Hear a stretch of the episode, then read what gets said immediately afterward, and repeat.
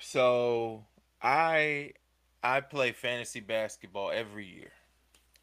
Mm. And let me give you what what may be considered a uh, a trial and tribulation of fantasy basketball. It is what's called the game time decision. So, word, word. And I just fell victim to this in the player who I wanted to play tonight, who is not going to play, and is probably going to have a good game, is Giannis Antetokounmpo. Oh, so okay. the game time decision is a, is a menace because sometimes you literally won't learn when the player is playing until like five minutes before the game is scheduled to play, right? So, so the Bucks play tonight at eight o'clock, right? And let's say we learn. See, I don't, I don't swipe away the alert because I was mad, but let's just figuratively say you get the alert at about seven forty-five, right? That that Giannis is his his status went from game time decision to healthy.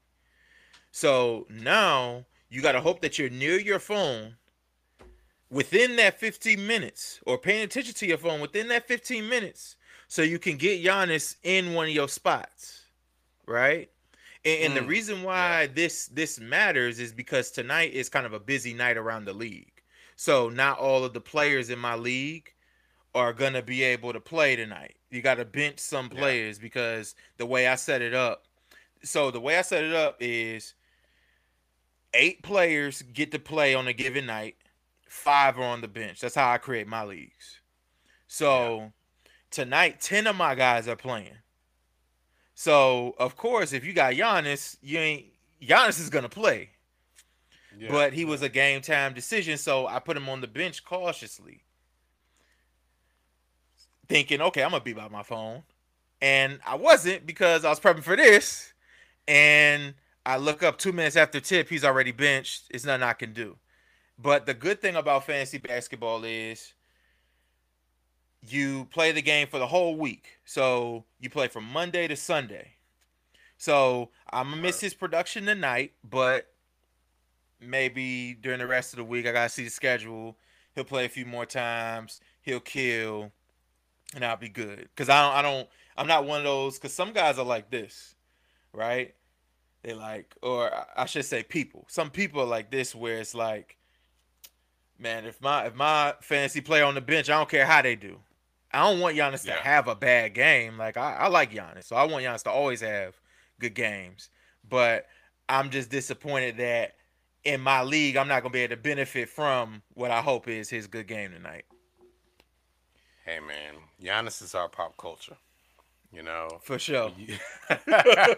having Giannis, having Giannis on the bench, man. Yeah, I, I, I could see how that would be like. Oh my god. That you is... know, I um, I want to play fantasy football, but there's just so many things you got to make sure that you do. yeah. Basketball or really fantasy any sport because it, it looks so fun. But yeah. I just think I would mess up. I think I would like be doing what you just did all the time. See, the thing, the good thing about fantasy basketball, at least on Yahoo, because that's what I use, they have a button that you can push on Monday that says "Start all active players," right? And what it does is it runs through your your roster and it starts everybody from Monday yeah. to Sunday. So it relieves a lot of that, like you know, the stock market ish where you checking your phone all day or whatever, right? It relieves yes. that from you. But um but you do, whenever you got that game time decision, you do gotta pay attention a little bit. That's the only catch. But usually, usually the alerts aren't that close, but sometimes they are. So, yeah, I might have to be a thug one year, man. Be a thug. And get... Hey man, get down with me when you do. And if you listening and you like playing fantasy sports, hit me up in the DMs or however you reach me you know, we can set something up in the future because we already booked up this year. Yes, but um, yes. If if y'all if y'all didn't know, um, the the voice speaking to you right now is Reggie Bailey. I am Missouri. And um, when we when we get together, the people like to call us by this name, um, books of pop culture. Um, and I, I kind of like calling us that name too. So we are books of pop culture. Um, we are recording on Monday.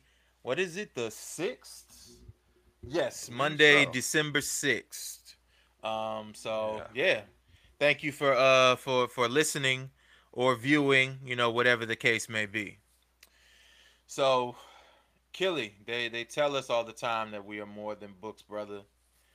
I'm still reckoning with it. I don't know, but uh, what uh, what say you, man? You got anything this week you want to share with the people more than books? Um, well, um, my students' data is up.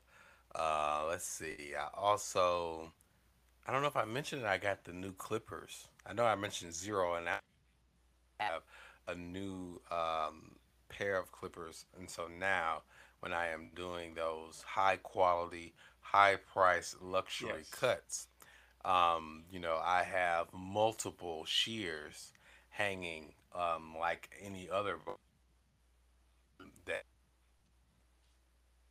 so high a um, so high a price tag. And so, so when you guys that are listening do uh, find yourself in the possession of enough cash to hire me and my services, uh, please not hesitate to reach out because we are really cutting up, as the um, as the old folks would say now, because I got all the stuff that I mean to make sure that your fade is where it needs to be. So, like I said, you know, 17 easy payments of 99 17 with the new uh with the new shears you know the price had to go up. So 17 easy payments of 99.99 will get you in the door for a appointment. But to complete the uh, process of the actual haircut you will need to pay an additional 17 um, as well um, so we're really looking forward to our first customer because we haven't had any i don't know what they can be attributed to um, you know, but, but I am. You, I'll, I'll never guess why. I am excited to get that first customer. So if you're out there, you're listening, uh, please don't hesitate to reach out. My phone number is 281 330 8004. Uh, yeah, so uh, just holler at your guala, you know what I'm saying? Man, you gonna be you gonna be tipping on four foes, rafting four yeah. yeah. After one cut. I just need one cut. All I need is one cut, one cut, one cut. Jeez. That's all I ever needed. You know what I'm saying? All I need is one cut. man, yo, man. I just I might have to talk to you off air about the pricing and see if maybe mm-hmm. I can you know, get on my Darren vendor and maybe negotiate or something like that. You know, we'll we'll figure it out, man. We'll figure it out. Yeah, you know, consultation ain't nothing but five easy payments of uh, twenty nine ninety nine. So if you want to do a consultation, that is perfectly fine with me. I mean, that's where I make the the bulk of my money. anyway, is on consultations. oh man. So how how do I compete with that for more than books, man? I, you know what? I'm gonna share a series I recently completed on Netflix, which was quite good, actually. I thought, or at least I say good. You know, it was good. I, I'm glad I watched it. It's a true story. Um, the the Kevin Hart series with Wesley Snipes. Oh, word? so yeah, man. So true story is Kevin Hart being a serious actor and not like a, a comic. You, you know what I mean? Mm. Um but it you is good, huh? Yeah, for real. and I'm not even like no. It's it was a, and you know what? Um, he was you know, alright is, in that movie where he had to watch the baby too. I think. Where he, yeah. Um, fatherhood. Yeah, yeah. right. Father. Uh-huh. Yeah, I think so. Think it's fatherhood. You know, we Google it or, or not. You know, but uh, but but no, nah, I mean, true story. True story is good though, like legit. Um, so so to share with the people what true story is, in case you know this is your first time maybe hearing of it.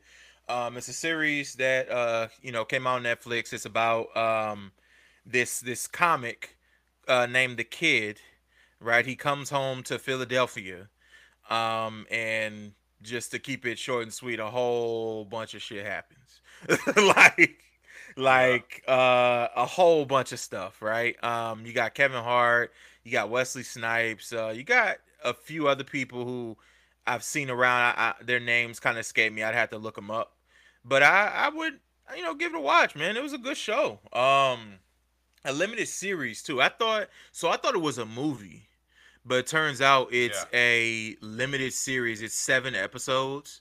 The first episode is like an hour, and then the other ones are all thirty minutes apiece. Um, so it's a interesting structure too. Um, but good, and it's and y'all will see like if you've kind of followed Kevin Hart's journey at all that it's uh what is it? What do they say? Thinly uh, or or loosely based off of uh his life. Loosely, mm. I, I, should probably say loosely because if I say thinly, if if thinly if he say that's thinly fictionalized, then I don't know what yeah. to tell him. thinly based on my life. Yeah, I like that. Yeah. When I do my and when I do my cuts, I do mustaches thin as well. If someone was wondering, um, true story. Word, yeah. word. So, yeah, man. Um, ne- next up, we got uh the process, man. Uh, something exciting going on in our bookish life. Um, I know for sure we got some things here, man. I- I'll let you lead the way. You gotta lead the way here. Yeah, to um tomorrow be uh, interviewing Charlemagne the God from um, the Breakfast Club. I think the Brilliant Idiots from um, the God's Honest Truth and, and mm-hmm. iHeartRadio. All the amazing things that uh, that brother is doing. I'm gonna get a chance to sit down with him tomorrow at 5 p.m. Central Time. Uh, was that December 7th, 5 p.m. Central, uh, with yes. Uh, Casey, uh, Casey Kelly of uh, Blended Designs attack it uh, from the book angle and the business angle. And I'm I'm really excited uh, to kind of complete the trinity of uh, Black Privilege Publishing. Yes. Uh, and and get to speak with the head. You know, um, tr- tremendous opportunity. Uh, you probably can go back through videos that we said. You know, you never know what you end up doing uh, when you just kind of like snatch these opportunities out of the air go all the way back to our first episode. We never thought we'd be uh, books of pop culture, and books of pop culture has um, set the uh, bar and and everything. Everything is everything. I'm super excited. You know, got a got a few jitters, uh, but I'm excited to uh, get them out. I was listening to some music because you know I love music and like lines in there. And somebody one talking about uh, fear being their fuel um, and mm-hmm. also It might have been um. Is that the beginning that AA Rashid on um that that's, um that, that's the on, that's the on, song I was about to look for on uh from HMH. Uh-huh. We probably should say HMH, right?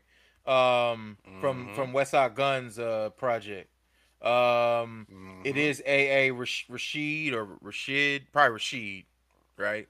Probably Rashid, um, I think. Probably Rashid. So yeah, I, I like that. Uh, Blessed Times, I, I believe is that. That's mm-hmm. is that one from the side yeah, yeah, A, yeah. I believe. Yeah. Yeah. so um, you know, that's what we're gonna do with it. You know, uh, that's how we're gonna do it. I'm excited, man. Yeah. Yeah, man. That's all I got. I mean, I won't add too much more to that. Of course, I'm excited for you. I'll be, you know, front row center, whatever. Um, I'll just say it's already written. That's what I'll say, just to keep it uh keep it um what is the word they use? Cryptic. Yeah, yeah, yeah. I- will keep it cryptic. It's already written though, bro. So keep it keep uh, it thin. You know what I'm saying? Keep yeah. exactly. Exactly, man. So I'm I'm glad for you. Um, and uh, we already know we already know what it's gonna be. Y'all y'all check out not only his conversation tomorrow with Charlemagne, but go back and look through the catalog, man. Look at Robert Jones, look at Jill Busby, look at Dante Stewart, Candace Hoyes, Deesha Phil, y'all, Kiese Laymon. It goes on and on. Uh, great, great conversations over there um, during the ABMR conversations. Philip B. Williams. Um, like I said, the list goes the on. Knife God. Shout yes. out to Jason Reynolds. It's his uh shout out to Jason Reynolds. Yeah. Uh, big shouts to Jason Reynolds. Big yeah. big thirty eight. Jill's birthday a while ago, and yeah, yeah, yeah, big thirty eight. Yeah, shout out to Jill too. I thought it was yesterday or something. Big big Trey five. Yeah, it might have been yesterday or it was this. It was this week. Yeah, something. Yeah, sorry, yeah. Jill, if you hear this, I'm sorry if it was yesterday. If it yeah. wasn't yesterday, I feel like it was yesterday. I feel like it was yesterday. Yeah. Um. So yeah, and uh, for for this is, I'm gonna I'm gonna choose this as a me thing, although it's really a us thing. Um, all black awards are always excuse me, always black awards Thursday. Mm-hmm, mm-hmm. Uh, Thursday, Thursday, December 9th, right? Or is it? Yeah, it's the 9th. Yes. Yeah. Thursday, 9th, December 9th, 7.30 p.m. Eastern to 9 p.m. Eastern. Um, Achille and I um, are nominated for several awards. Um, big ups to Cree Myles, who Random House has uh, partnered with to create um, Always Black, which is doing – you know, wonderful work just centering, you know, um, black authors, black art in the publishing world. Um, she, you know, is behind this genius idea to do an award show celebrating black lit and black bookstagrammers. Um, so we want, mm-hmm. um, you know, you to show up. Or I don't even know if you can. I don't know if because I think they sold out. Um, but you know, go to Always Black um, on. Yeah. Yeah, you know, I don't know if they have more, but check out Always Black. Google it. Go on Instagram. Um, and it's always like A L L ways black. Um, check it out and maybe see if you can come. Um, it should be fun. Seems like it's gonna be a real dope event, man. Absolutely. And you know, I ain't nothing but you know what I'm saying for uh seven easy payments.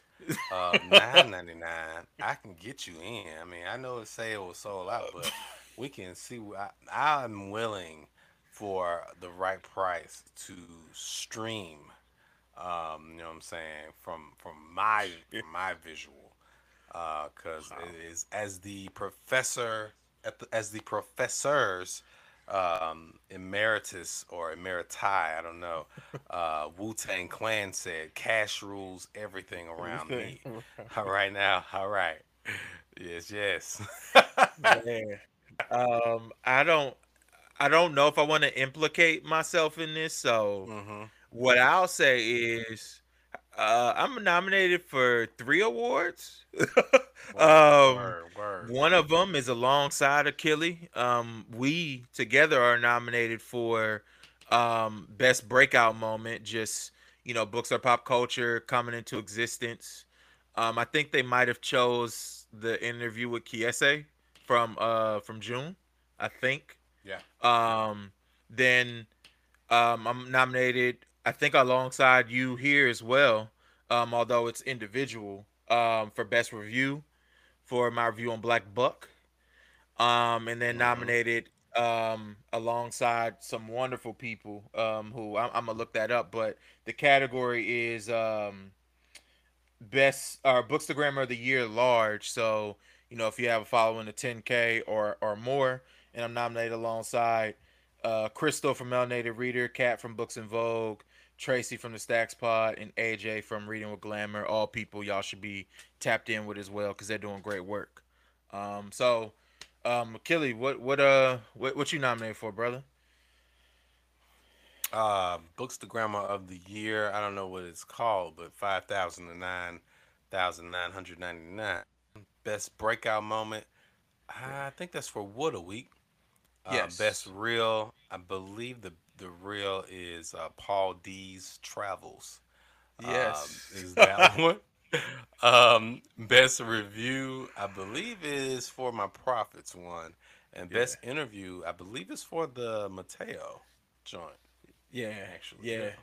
Mateo, I mean, there's any number of them they could have chose. So yeah, man. Hey, I'm I'm wishing everyone well. Um, we'll see what same, we same. what we come home with. It should be a fun event, man. Yeah, it should be. I'm, I'm I know Cree Cree got something planned. You know what I'm saying? Uh, they picked the right person to kind of work with with that because Cree is always pushing the envelope, uh, or the envelope is how I like to hear it said. Uh, always pushing the envelope in terms of creativity. And so yeah, yeah, I know it's gonna be dope.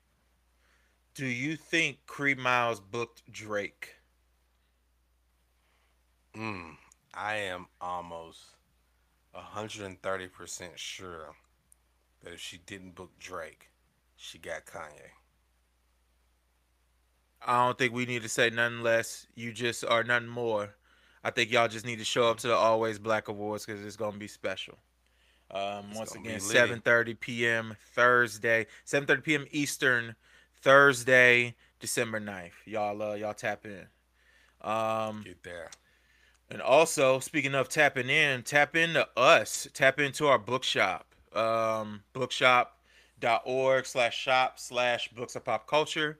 Um, you can buy any book that you want, uh, but maybe in particular, you'll buy the love songs of W.E.B. Du Bois by Honore Jefferson, since we'll be talking about it um, in January. That's our Read with BAPC pick.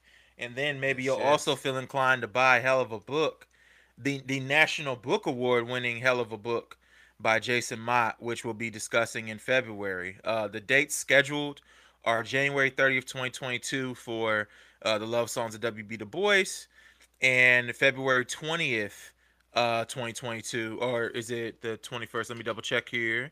Uh, February 20th, 2022 for hell of a book by Jason Mott. So uh, y'all make sure to tap into us bookshop.org slash shop slash books of pop culture. You can buy those two as well as any other book that's on your mind. We got a couple lists on there, um, you know, of all of our read with BAPC picks as well as books that we've discussed on the show, like Assembly, Give My Love to the Savages, shout out Chris Stuck, right? Uh, the ones who don't say they love you, shout out Maurice Carlos Ruffin.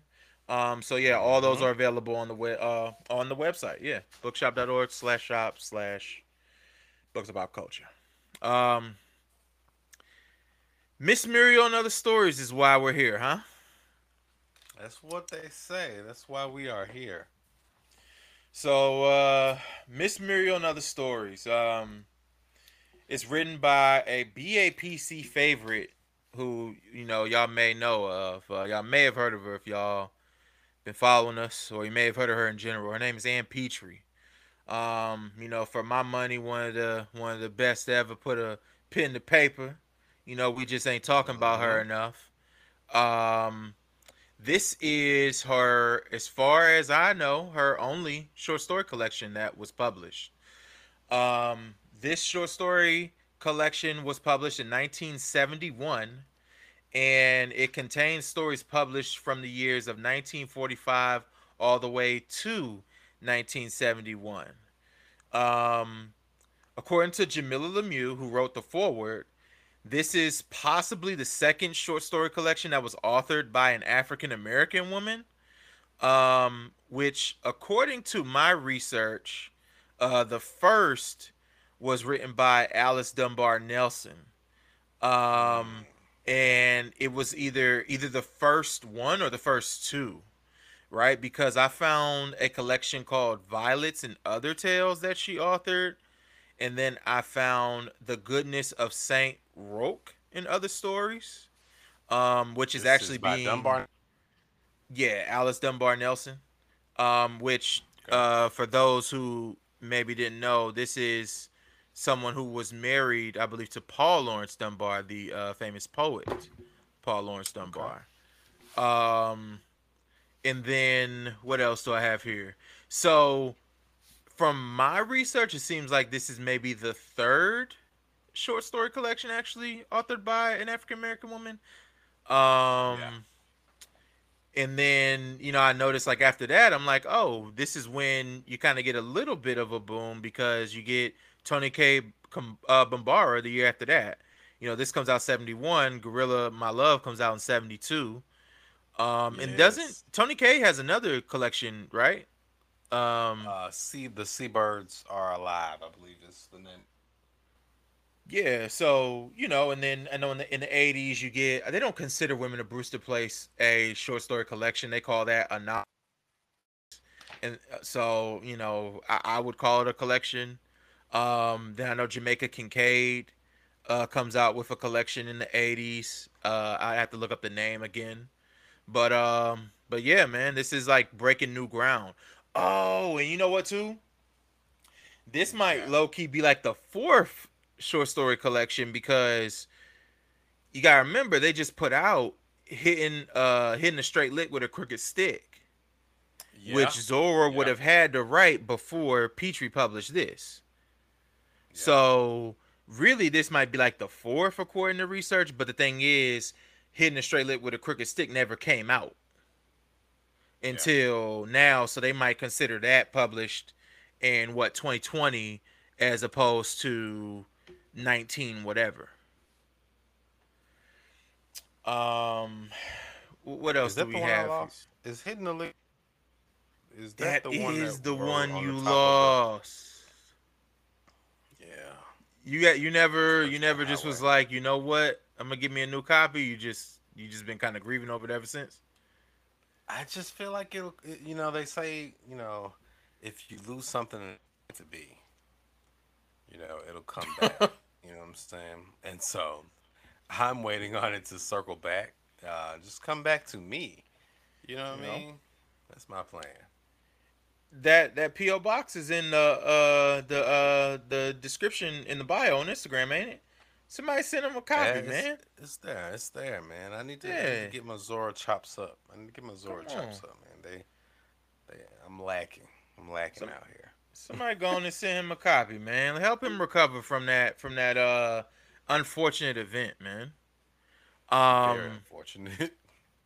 You know, a little more context around the the collection and Petry for those who who need to be reminded. Um the first African American woman to uh, author a book that sold at least 1 million copies with her debut novel, The Street.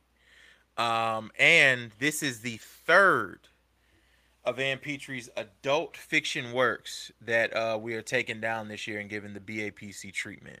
We gave The Narrows the treatment in yes. January. We gave um, The Street the treatment in May. Um, and we are now here. The only one that remains is Country Place. And who knows, maybe 2022 Country Place awaits y'all. I mean, who you know, knows? we, you know, why why not do the whole thing? Um, I'm with it. I'm with it. Hey, you you know I am too. So we we introducing you to something a little different today too because um typically how we break down a book. So this is actually our third evolution in how we break down the books, right? Because at first we did the chapter by chapter breakdowns, right? Now uh, or now we are currently at the question breakdown, which has been pretty cool too, because we get to the meat and potatoes of the book but we're adding a new wrinkle. So maybe this is two and a half because we're not getting rid of the questions. But in between the questions, we are going to be giving awards to uh to the characters in this collection. The characters, the the places, things in this collection. Um, we think y'all will like it. Um, I'm ready to have some fun with this, man. I'm excited. It's about to it's about to really go down, grow down, go down. For sure. And so so so what you can expect is we'll, we'll start off with two questions because we, we got about six lined up that we that we've routed down to. Um and and then from there we're gonna go back and forth between an award and a question. So uh let's uh let's let's get to it, man. Who, who's do, uh, up first? You, you got it, or how you want to do this? Let's see. Your question centers around what story? Solo on the drums, your first one. Let's let's mm-hmm. kind of try to go. My first one kind of centers on the first story, so we can we can kind of do it that way. Let's, let's let's get to it. All right. So on page thirty, we see the narrator of Miss Muriel mention that she doesn't think Mister Beamish or Beamish, right, an old who is an old white and small shoemaker from their town of Willing, uh, Wheeling, New York, is suitable for her aunt Sophronia. How would you pronounce that? Sophronia? Uh, Sophronia. Yeah, Safrania. That's yeah, yeah, yeah, yeah. Yeah. Partly because he is white, partly because he is old. She wonders about how she was trained on race because she can't recall being trained on race like she was trained to be a Christian. But she knows that his whiteness is part of the reason why he isn't suitable for Aunt Sophronia. We see Mr. Mr. Beamish behave in a similar manner as Chink Johnson, who is black, while trying to pursue Aunt Sophronia. So, do you think it's possible that it really is his maleness that she is getting at but can't reach? Also, if it is indeed his whiteness that makes him unsuitable for Aunt Sophronia, how has he proven that? So, so what I'm asking to maybe say it shorter is do you think that maybe she is diagnosing his uh his incompatibility with Aunt Sophronia as whiteness when really it's his maleness, his his version, or perhaps is she diagnosing it right? Maybe his brand of whiteness is not suitable for Aunt Sophronia. Maybe his brand of maleness, because you know Aunt Sophronia is a heterosexual woman, uh, from what we can tell, um, is not suitable for her because she wasn't, from what I can recall, she wasn't necessarily the biggest fan of Chink Johnson either because they both were like invasive in their in their own ways. Um, I know I kind of got a little messy there, but what what do you have based off everything I I said? In fact, I I I, can, I I like this question. I was gonna say I really like this question. It yeah. does what questions are supposed to. It has that has that role, and then it really gets into. Uh, it, I mean, it's opened up a whole bunch of things. So the first thing I want to talk about that's in the earlier part of the question is her questioning um, how she was trained on race because she can't recall it uh, being yeah. trained on race like she was trained to be.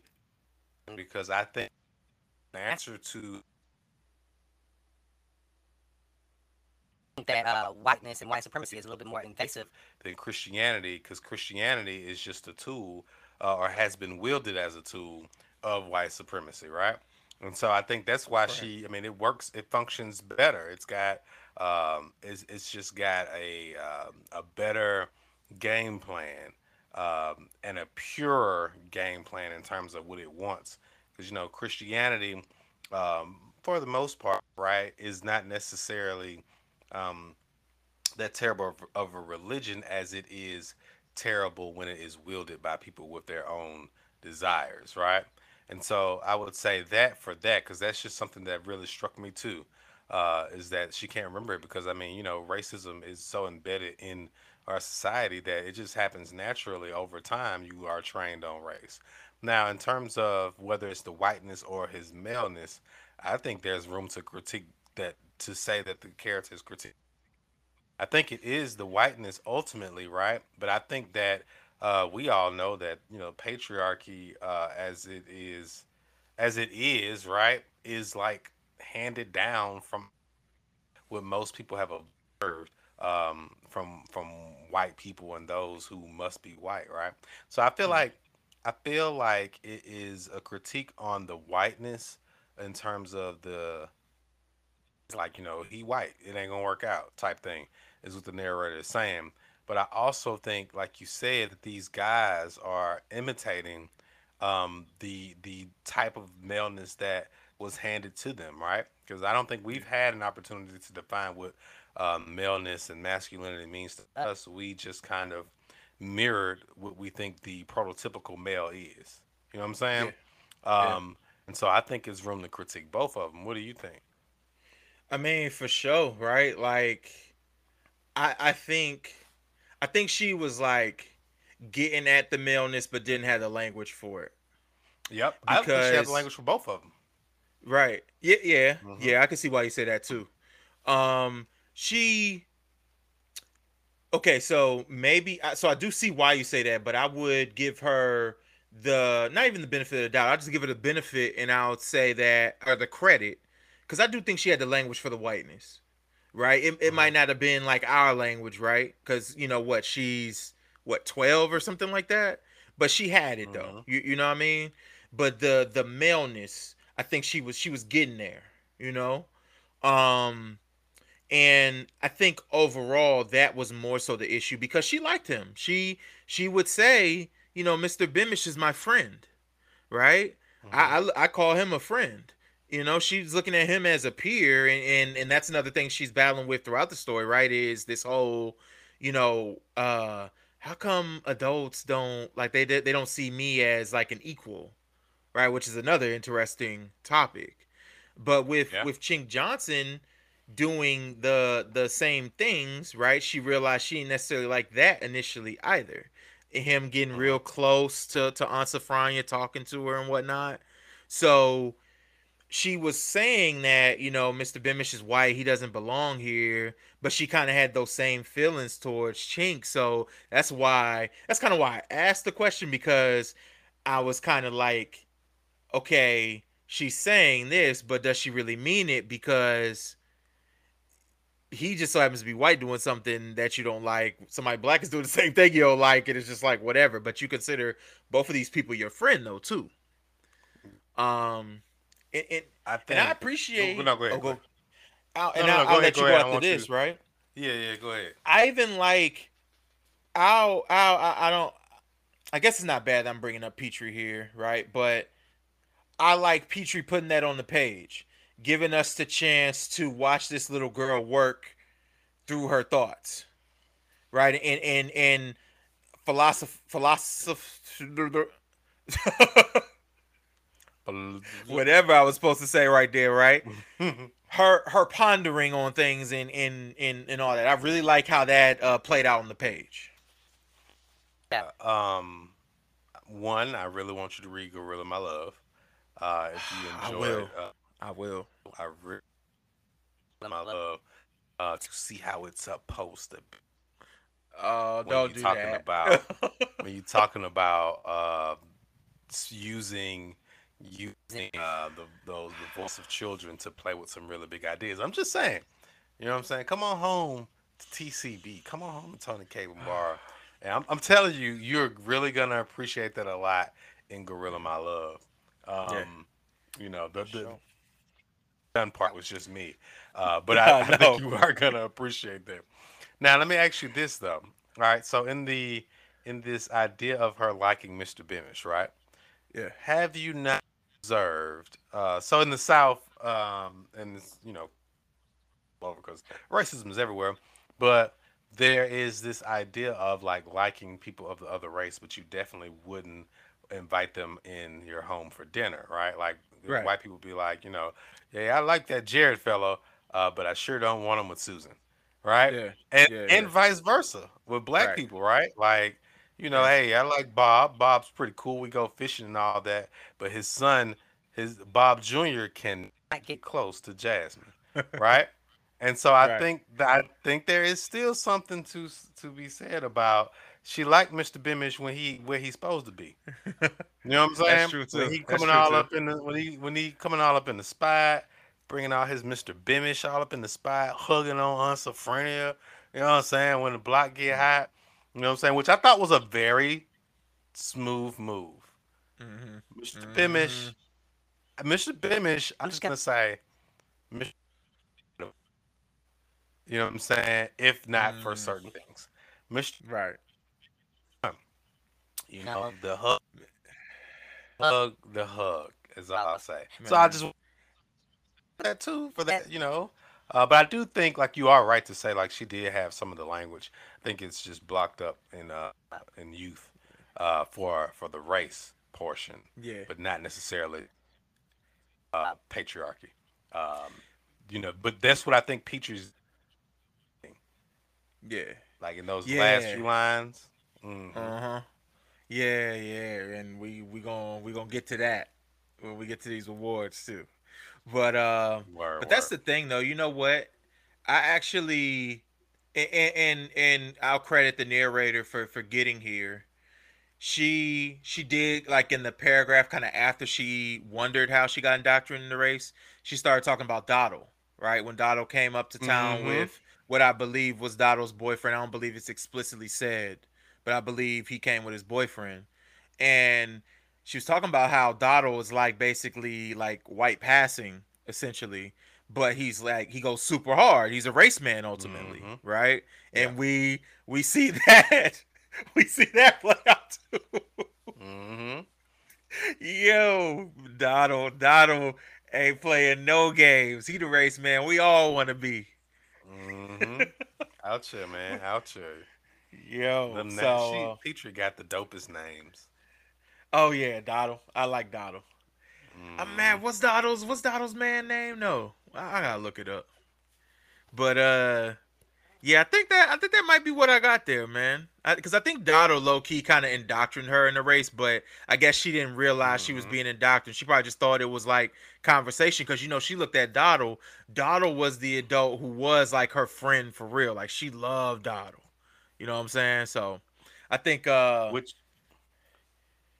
I, I think that's you know like that's how it works. You know, like we get indoctrinated like that, like you said through conversation. Yeah. in terms of race, um, yeah, and if if Dottle, because I, I want to go back to and double check if Dottle is there with the boyfriend, then maybe that frees Dottle up to be a true adult that like befriends her, right, or lets yeah. her have that her humanity because he isn't.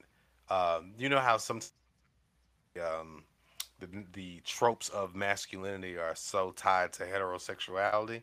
Yeah. Um, that because of that, Dottle may be freed up from some of that and can actually see her as a human. Mm.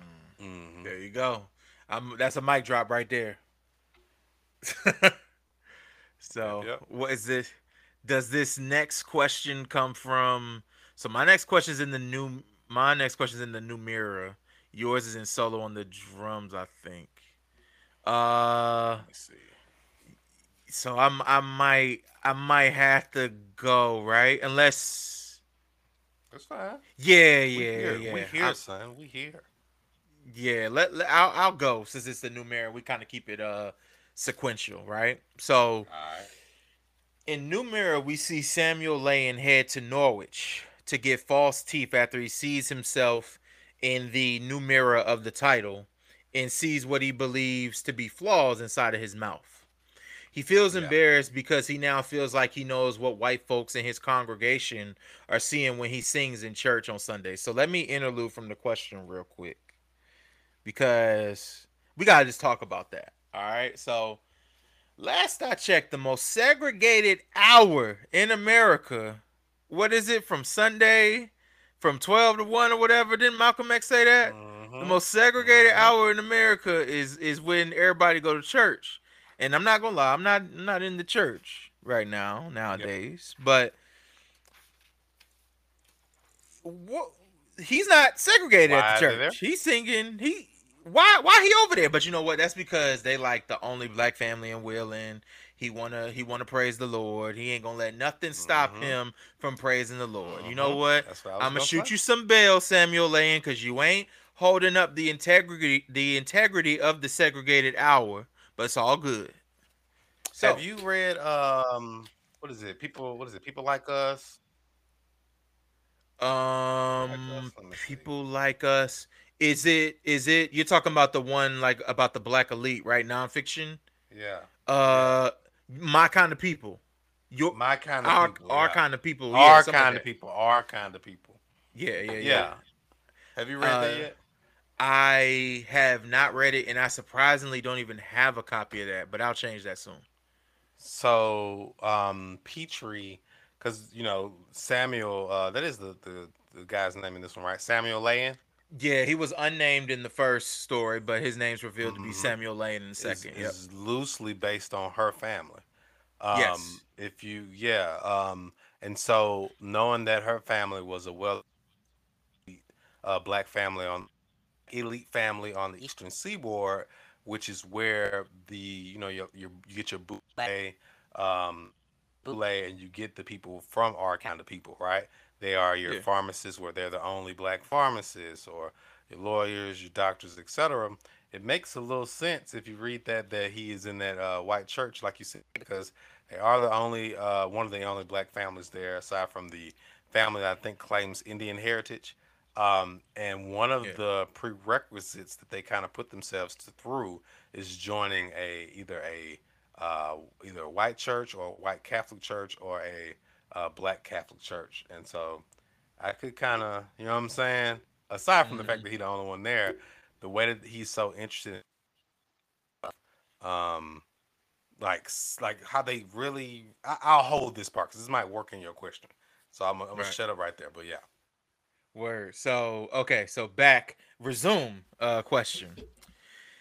Um, this to me works very mm-hmm. well in the story alongside this theme of public life of the pharmacy which lands uh which the Layens live in right? They live in the pharmacy mm-hmm. that they are. The pharmacy i guess is built into their house whatever the case may be uh mm-hmm. being separated harshly from their private life. And this also works well with the idea of separating our inner black lives from the white lives that view us right?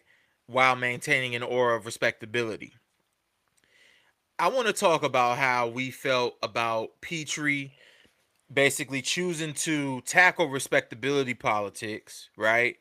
Um, although she didn't have the language for it at the time because that term isn't created until the 90s. Shout out uh Evelyn Higginbotham. Um mm-hmm. and I want to talk about the conclusion especially, right? Because they were so determined to maintain this private life, right? Because they were concerned, they thought he went missing, but really he just went to get some new teeth. Concerned that, you know, the family went to the police. But our narrator, shout out to her, she calls mom with the little cryptic message like I forget what she said exactly, right? But uh something about he he he lost his teeth or something like that, and he found them. Mm-hmm. Yeah, something like that. Right. Yeah. But she, they were reluctant to go to police for you know I, for for one I don't blame them, right? But they were reluctant to go, and they were even more so reluctant because they really didn't want anybody to know their business. So I just kind of mm-hmm. want to talk about how how did you feel about the way this story gets at respectability politics, if you will, or just privacy, right? Um, yeah, let's talk about that. So the first thing, you know, at first I was like, this story sucks. This story is not gonna do me any good. Um, right. And then it my favorites. Um, you know, because I was like, oh gosh, we back, we still in the same, you know, da, da, da and it, it, it works. It works. It's another um, testimony to Petry's master master uh, class of pacing, storytelling, of of community development and family development, right? Um, and so much of this, like I said, is um, rooted in you know her drawing on her own family for inspiration. What I will say too, in terms of this respectability politics thing, um, I wonder because I'm sure just from hearing in all black communities, same as like I said earlier, you know, even though I'm I'm coming from the South, I know, you know, we have like this um we have this unified way of all kind of experiencing some of the same um tropes. And so even though we don't get respectability, the phrase respectability takes there's not a language per se for it in that lane there was a language or a they had a language to describe certain types of people right so like you might yes. hear uh, well to do um, you know that type of idea right and so i think it's very uh, important to Petry right to talk about the barriers that black folks are putting up those well-to-do black folks are kind of putting up between them and them niggas over there type thing. Yeah. You know what I'm saying? Um, that's what that's one thing I think that's all about. We aren't like them. And that's why there's that early critique of we don't rely on this Indian heritage or this um well, you know, I got white in my family. You know how, you know, people mm-hmm. uh do is is one part of it. And I think it's necessary because you want Petry is so good at what she does, right? That most scholars always, everything I've read about her in terms of the scholarly uh, work, wondering how she did so well with the necessarily from the streets. Yeah. Uh, how she did the, the underbelly and uh, so well, right? When she purposes has no um, yeah. and so you know, you know, the and that's one thing, right? But she definitely has a relationship to respectability politics and being like of that well-to-do family thing, right? Of. Um, and so um, let me see. I think that's just of that, right? Like we don't want people in our business, right? That whole once you are once you have secured that place, uh being that one Negro family, once you have secured that place of being old, being will, or being, you know what I'm saying, that that one that they're gonna kind of prop up, you don't want anything to kind of shatter that, you know, because that's what they always say. If those people get in, they don't never reach their hand back uh, because they're so comfortable, and so I think that's yeah. a part of it too. But you, about the separation from um, oh my God, uh, oh yeah, inner black lives, right? Separating our inner mm-hmm. black lives from white lives, right? You work so hard to create the land image that you don't want that shattered, you know? Like yeah. how how dare us not know where he at? You know what I'm saying? And then how dare this person who probably spends so much time looking perfect not be perfect in the face of these white folks? You know what I'm mm-hmm. saying? You know mm-hmm. that you know as uh, that plays on some degree in a lot of people's minds. Uh, I try to make sure don't play in mine, but we know that's a thing. Yeah, it's it's really hard to like not to completely avoid leaning into respectability. Mm-hmm. Right? I, I think a lot of us nowadays, especially like like people our age, younger, especially those younger, and people probably a little older than us too, are really leaning away from respectability politics but there are some things that we do still that we wouldn't even mm-hmm. realize mm-hmm. are respectability mm-hmm. politics that are indeed respectability politics. Um I I appreciate it for the story. I like in life, I hate it, right? But in in mm-hmm. in the story, I appreciate how it works where Sam is like, "Damn, I got to get these teeth cuz this is what these white folks seeing."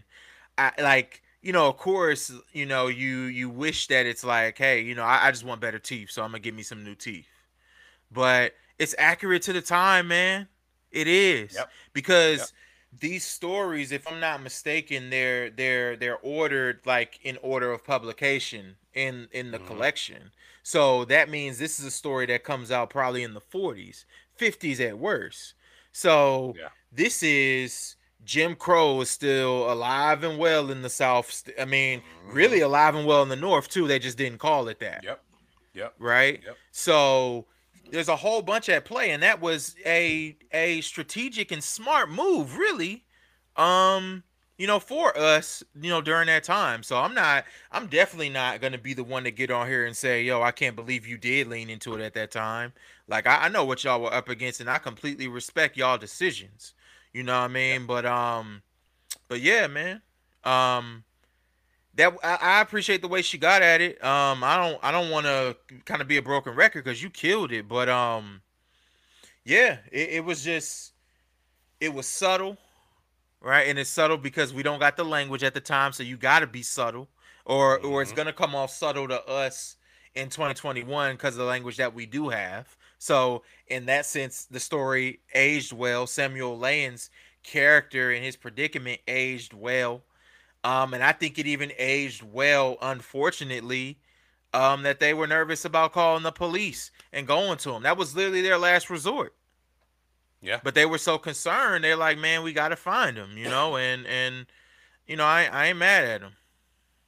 Yeah, and, and it's unfortunate. I mean, I many that we heard in between um our, our into the beliefs. You know what I'm saying? I, I I'm with Word. it. Um, you know something that um something that while I was listening to you talk about um of it uh is that You know, I don't remember when I was indoctrinated to respectability politics like our character in the story of Miss Muriel.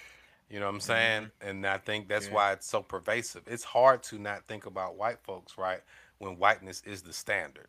You know what I'm saying? Yeah. So like when you're yeah. talking about, you know, I ask my students that sometimes, right? All right, so what's professional dress, right? And they'll tell me what professional dress is. And I'm like, who dresses like that? You know, like who who set that standard, right? Because why professional dress ain't Jabos? You know what I'm saying? Because we ain't set the standard. Whiteness right. is the standard. You know, not that Jabos is just blackness, but you know, get where I'm going with this, right? Uh, and so it's difficult to completely, like you said, to completely absolve yourself of it uh, when it is the standard everywhere. Um, yeah. You know what I'm saying? So yeah. Yeah, man.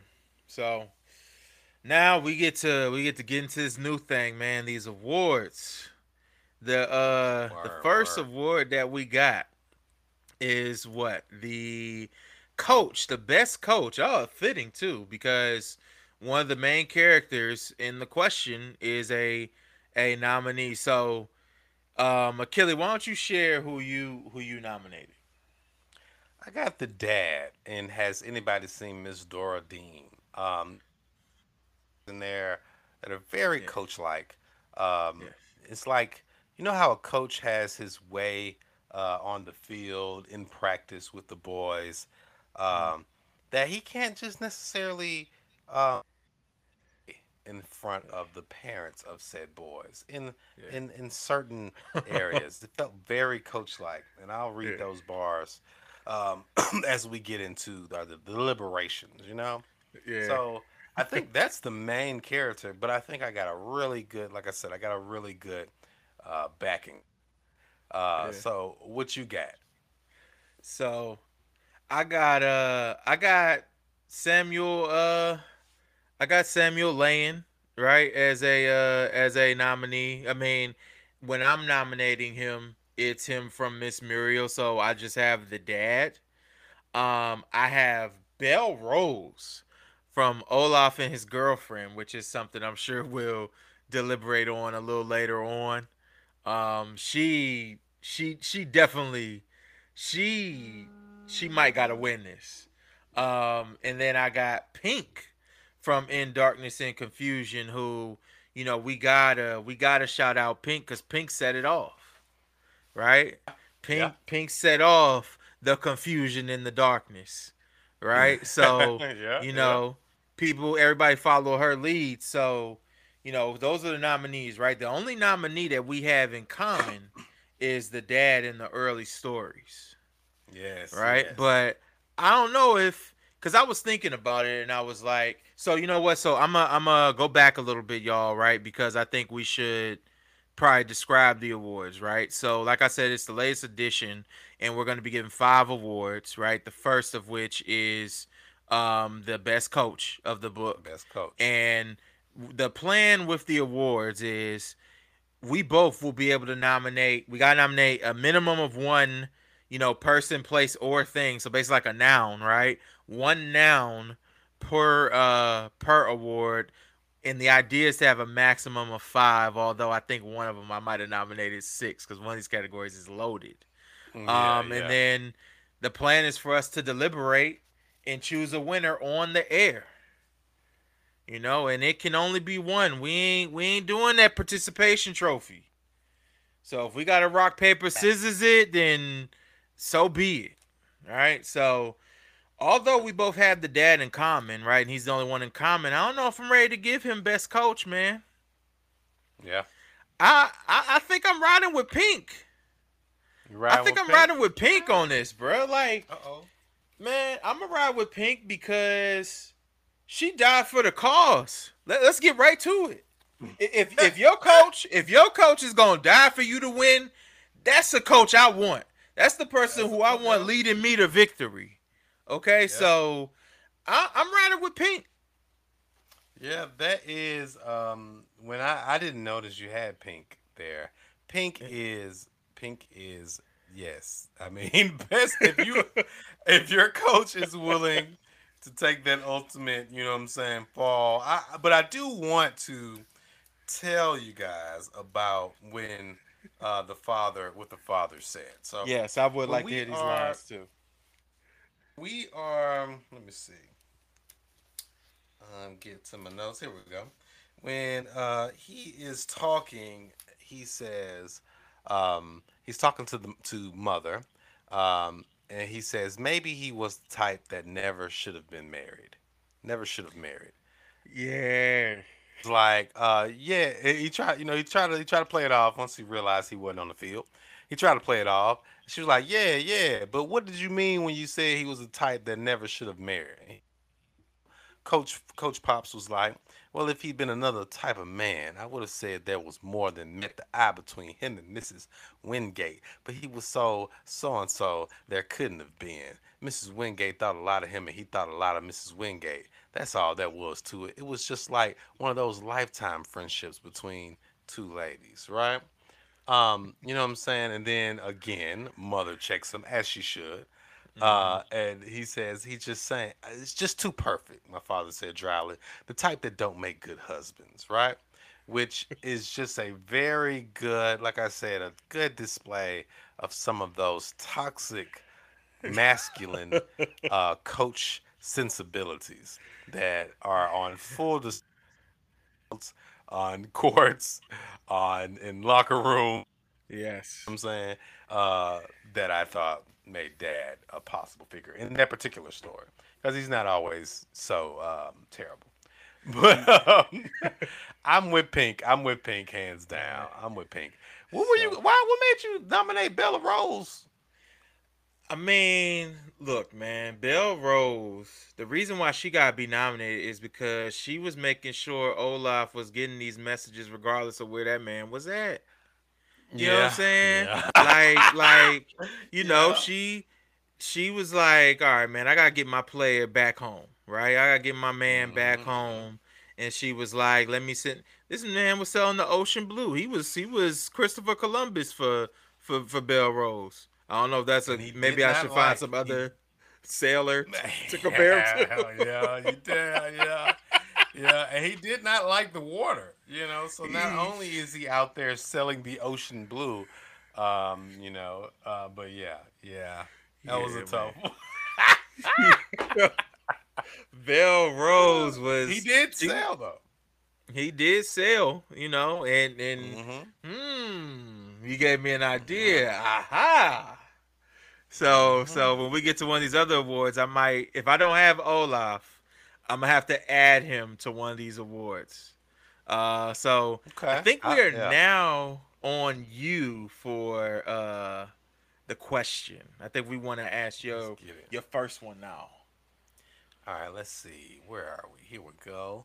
So my first one says, um, it's it's just me kind of talking about things that show up in uh, Petry's uh, novels, right? Um, yeah. One of which is the Black Musician. In the story Solo on the Drums, we see Kid Jones, a drummer who seems to have amassed some level of fame, struggle with the trappings of stardom as it clashes with his humanity. Through him, uh, Petry sends uh, me two questions, right? Uh, on page 236. I'm a mosey on over here. Yeah. On page 236, after he had finished changing his clothes, he glanced in the long mirror in his dressing room. He hadn't changed any. Same face, no fatter and no thinner, no gray hair, nothing. He frowned because he felt that the things that were eating him up inside ought to show, but they didn't. Right? Mm, yeah. uh, what is? Oof. What do you think? What do you think Petry is saying about how our artists' humanity is often shrank by their stardom in this quote? Because I think of how our folk are whittled down to their characters on the shade room and how we respond yeah. like we know, like we totally know them, their situation, etc. Yeah. So, what do you think she's kind of saying about how we interact with the humanity of these people we perceive to know? For instance, you know, I hate LeBron James, right? I hate him as a person, right? I say that all the time. I hate him as a person, right? Um, but I don't know him as a person, right? Right? I don't know LeBron. I don't know what he's doing right now. You know, right. I assume he's making that face that I send you, and uh, he, you know that face he makes after he after he after he um, is is light is lightly injured and then comes back and dunks off the backboard. Uh, and then you know he has to push gra- he has to aid gravity as if gravity needs help pushing down his hands. He'll mm-hmm. push down gravity three times just to show us that he is king of all. But yeah, like I don't know LeBron. So what is Petry saying? what is Petry saying about our uh our propensity to whittle our our artists down, our our our right, um, you know, whittle down by by way of. Got it, man. Um, it's it's interesting, right? Because in this story, he he feels that way, but it's more because it's it's personal, right? You know, cause cause Kid Jones done lost his baby girl, right? Mm, mm, mm. So, yeah. So I'm wondering. What I'm what I'm wondering is this this story is solo on the drums, right? So Petry slash solo of the drums. I I, I am gonna phrase it as solo of the drums, right? Uh-huh. Solo of the drums is telling us it's a meditation on professionalism and maintaining it throughout all costs, right? Mm, and yeah. I, I'm I'm I'm glad you asked this question because that was one of the ones I kind of like cut, right? But uh-huh. Uh-huh. because I knew we would get to this. I want to I want to kind of counter your question although I'm trying to answer it I want to kind of counter it with a question too and it's and it's a simple one. It is is the professionalism worth it? Because not That's, only did he lose his his his wife, he lost his wife to uh the piano player. What the the marquis of let me let me find my man's name because I like his name. Rome? Is it Marquis the, Rome? Yeah, the the Marquis of because I got you know we we got him nominated. He might win. Okay, the mm-hmm. Marquis of Brund. yeah, which I think is like really a song or something. Like a song. Oh, it is. Okay. Yeah, yeah, yeah. So the you know she he lost his wife. His wife woke him up in the rain. This is how I'm imagining it, right? she mm-hmm. woke him up in the rain. It's raining outside. You see the water kind of running down the window or whatever, right? She woke him up and she's like, she like, yo, you don't put it down like Marquis put it down. No, put it down. You know, Marquis put it down. You you don't put it down as good as he do, and because of that, I'm out of here. You know, I'm outie five. I'm out. Hey, hey, look, here, here your ring, baby. I don't I don't even need mm-hmm. it. Marquis got me a bigger one. And that ain't and that ain't the only thing bigger he got. You heard me. Hey, hey.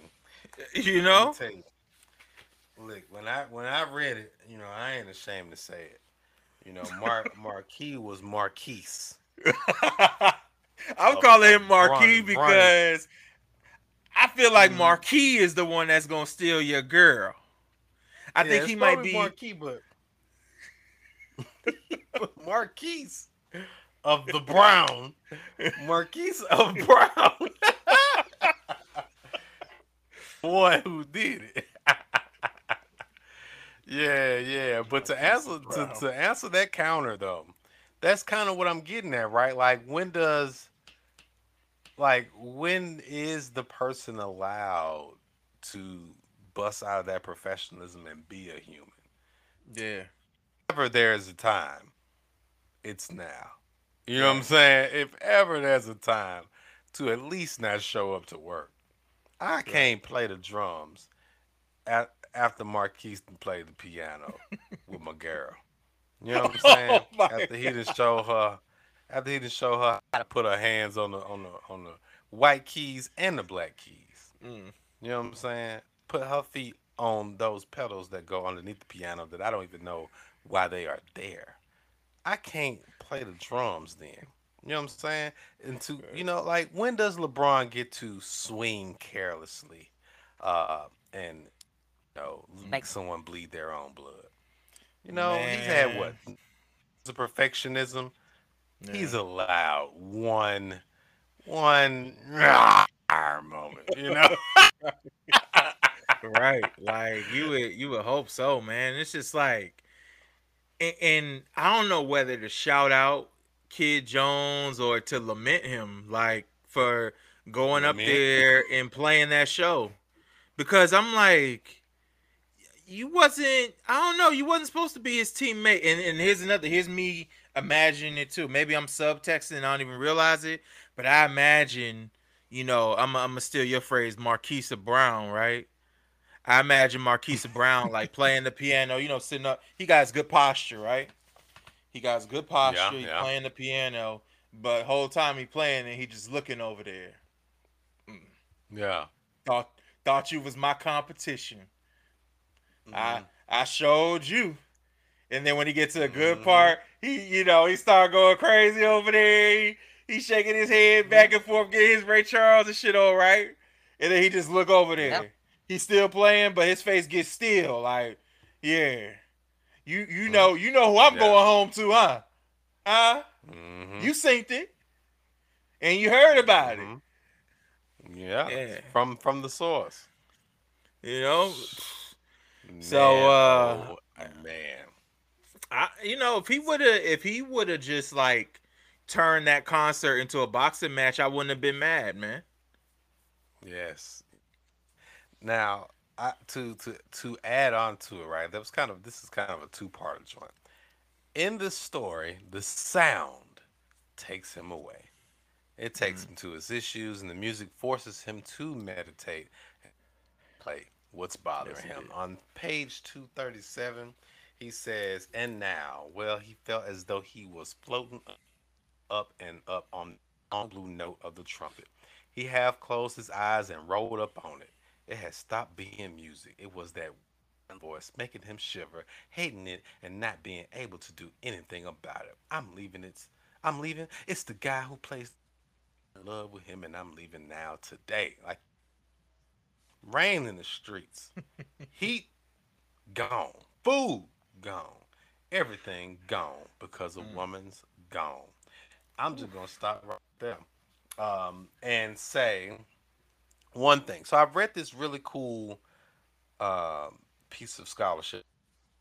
This literally being a rebellion piece, uh, Petry against the uh, the unwillingness to allow women to be jazz critics. Right? Wow. Um, that I thought was just super dope. Um, that is I believe dope. It is, yeah, I believe it's Ralph Ellison that they say gets gets a lot from uh, and kind of is able to play around with jazz in his writing because of Petry uh, bar with this.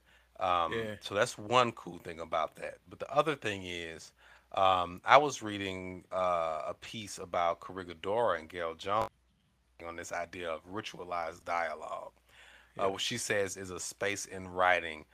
The language isn't the same, or the movement between the people talking isn't the same. This process, which is worth looking at, ultimately takes the language and intensifies it so that the dialogue is taken out of a naturalistic realm. And that's where I think my man was, right? Uh, yeah. But that's just a side note of just random nerdness. What is it about black folks and music? and why don't we acknowledge its power? We always say it's just entertainment, but I think we all know it's not. It's entertainment, at least on some level. What What do you think about the relationship of black folks and music? Okay, and this and I realized too, I never answered the question about how we treat famous people. So now I'm gonna put this in there. I'm, I'm gonna answer both at the same time, right? Okay, Music good, good, holds and has a tremendous power over us. Tremendous, right? Because mm-hmm. here here's the thing. I won't, you know, as you know, I'm not I don't consider myself Mr. Righteous One, right? So I'm not gonna sit here and go down the list of names that people have quote unquote canceled but what I will say is, you know, if someone makes good music and they're very talented, they get a lot more leeway before you quote unquote cancel them, right? Mm-hmm. Versus someone whose mm-hmm. music you don't necessarily like in the first place, right? Um, and, and and and this leans into the whole relationship with fame, right? Because when you're, I mean, they got the term "stan," right? From from Eminem's song, right? Stan is is you know we all say that now. I'm a I'm a I'm a stand for this, a stand for that, blah blah blah. We all say it. I say it all the time, and that that speaks to our relationship with the fans, uh, or or not the fans with the with the people who are famous, where we do feel like like yeah, like yeah. This is a, an age old debate.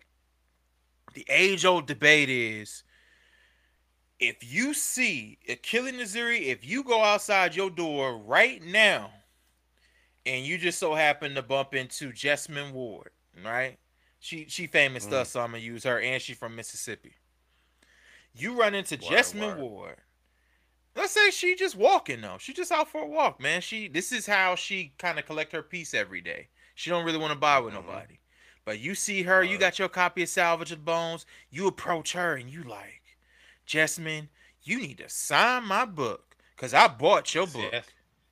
Mm-hmm. Some people feel like it is her obligation to step aside from her routine to sign yeah. your book, right? Yeah. And I'm not even going to give my feeling on it, right?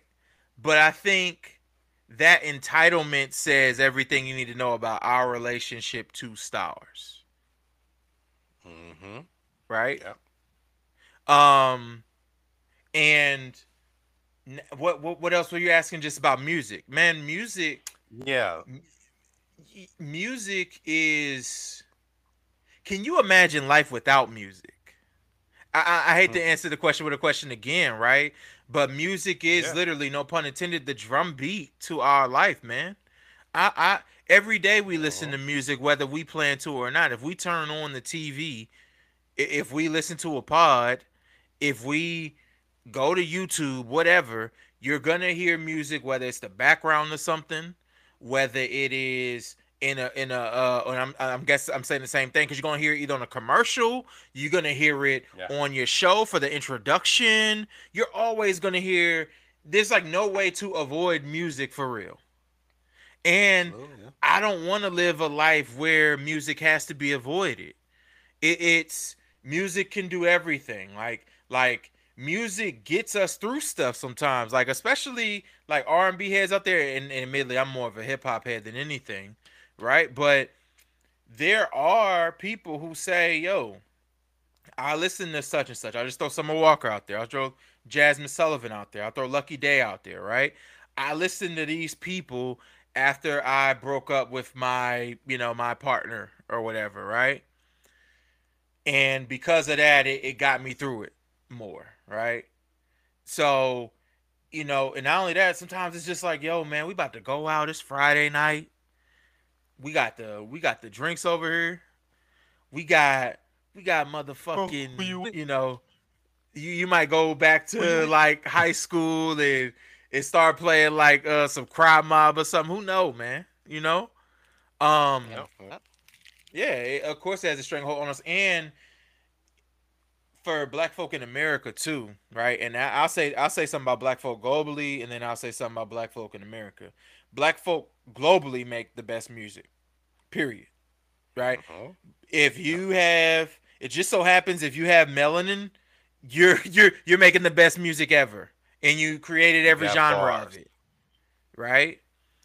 Um but for us, and, and I gotta do some more like scholarship, research, whatever, but the blues, right?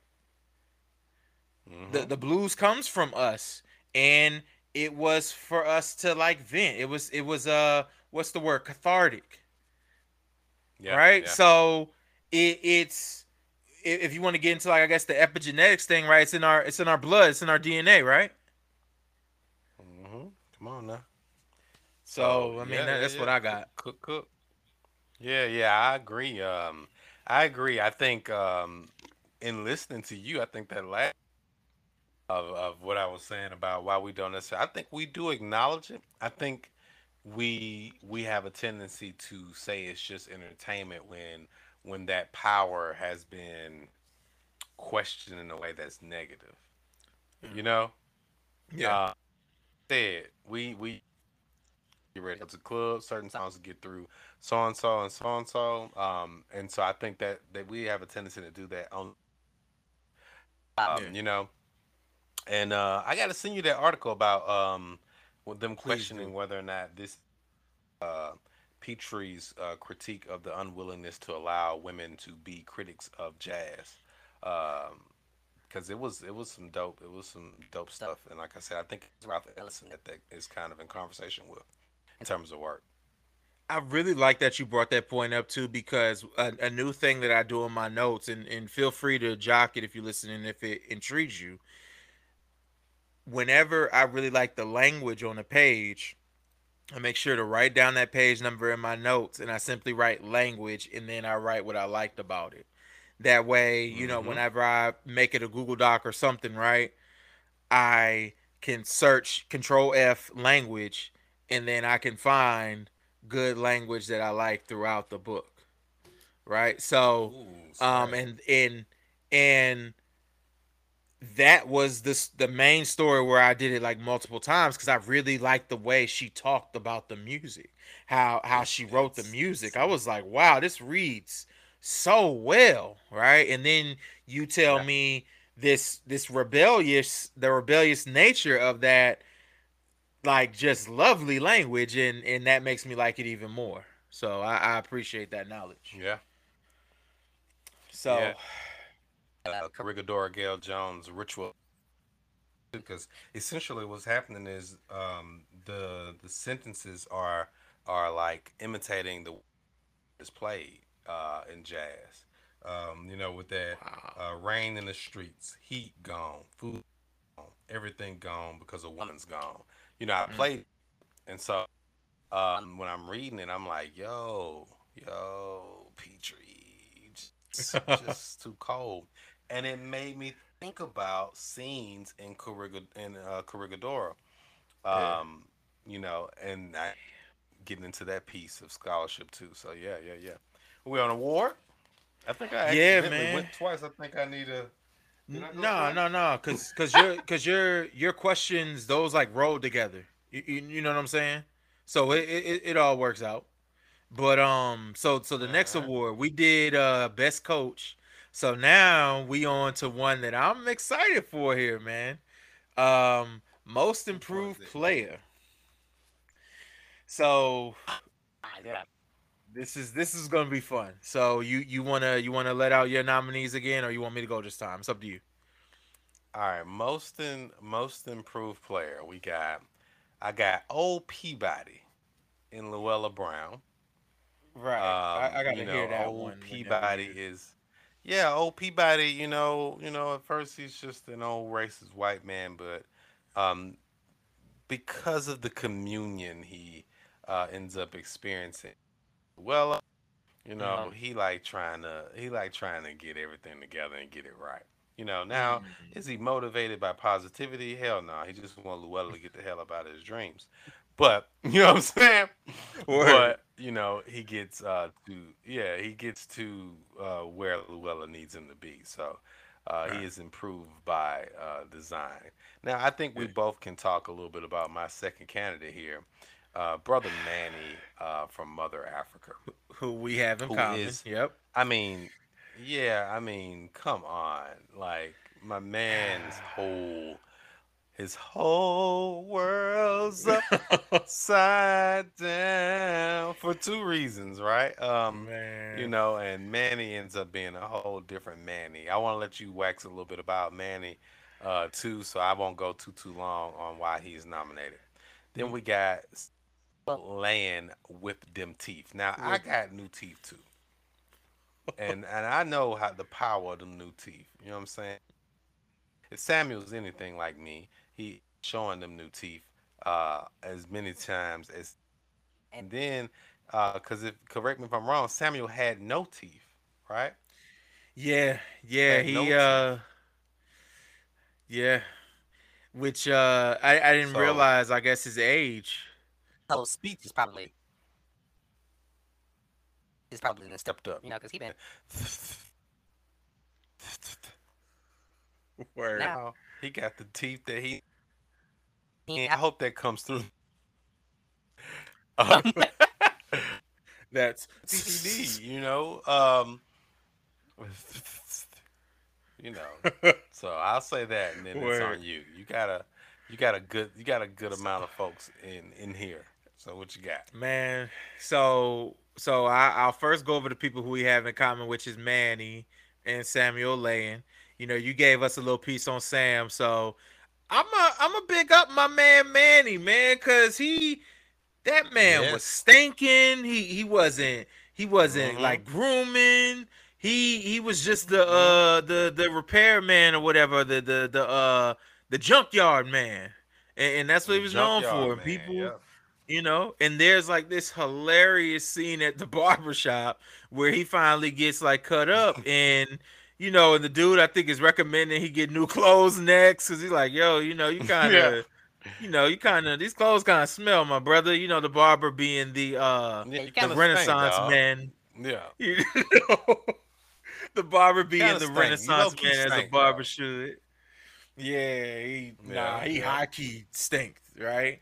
And it got to the point. Mm-hmm. The reason why he gets this nomination and has a good chance of winning is because people didn't even recognize him when they went to the store the next time. When they went to the junkyard to try to get stuff, like for the low, they thought it was a new employee. So mm-hmm. I mean, come on. He he was like he he got like a BBL or something. You know what I mean? Like he he was lit. Mm-hmm, yeah. you know what I mean? He was about to get followers on man. IG. So I'm telling you. Then you know I, I had to nominate my man Olaf, right? Because my man. Olaf he he was going through the water to get to his girl, man, and he was scared of that water. Mm-hmm. He he went to uncharted territory to get the Belle Rose. You know what I mean? So so my man Olaf, Reggie. Yeah. If someone tells you we found your old lady, yeah. an old lady in New York, and she dancing, and it ain't good dancing. Why they do my man Olaf that? Why they have to tell Olaf that she dancing, but it ain't and it ain't it even ain't good, good dancing. she doing some she doing some other kind of dancing. like I can see the person like, hey Olaf, your old lady over there dancing, and she dancing, dancing. You know what I'm saying? Dancing, hey, dancing. Olaf, you know, Olaf knew that he knew that, you know, whatever work she doing, she got me in mind, you know what I mean? And I ain't gonna lie, man. yeah. You you never know. Once you once you gone for someone, you gone, bro. It don't matter what you hear. You, gone, you know what I mean? Nose wide so, open. Yeah. And and uh what what is it? So I got Olaf. I got Louella Brown here, man. Louella mm-hmm. Brown holds a special place in my heart, man. Louella yeah. was giving these white uh, let me just say how I was gonna say it. Louella was giving these white niggas hell from the grave, bruh. From the yeah, grave. Hey. Just her bones. Like, like she the mm-hmm. OG. You know, like yeah.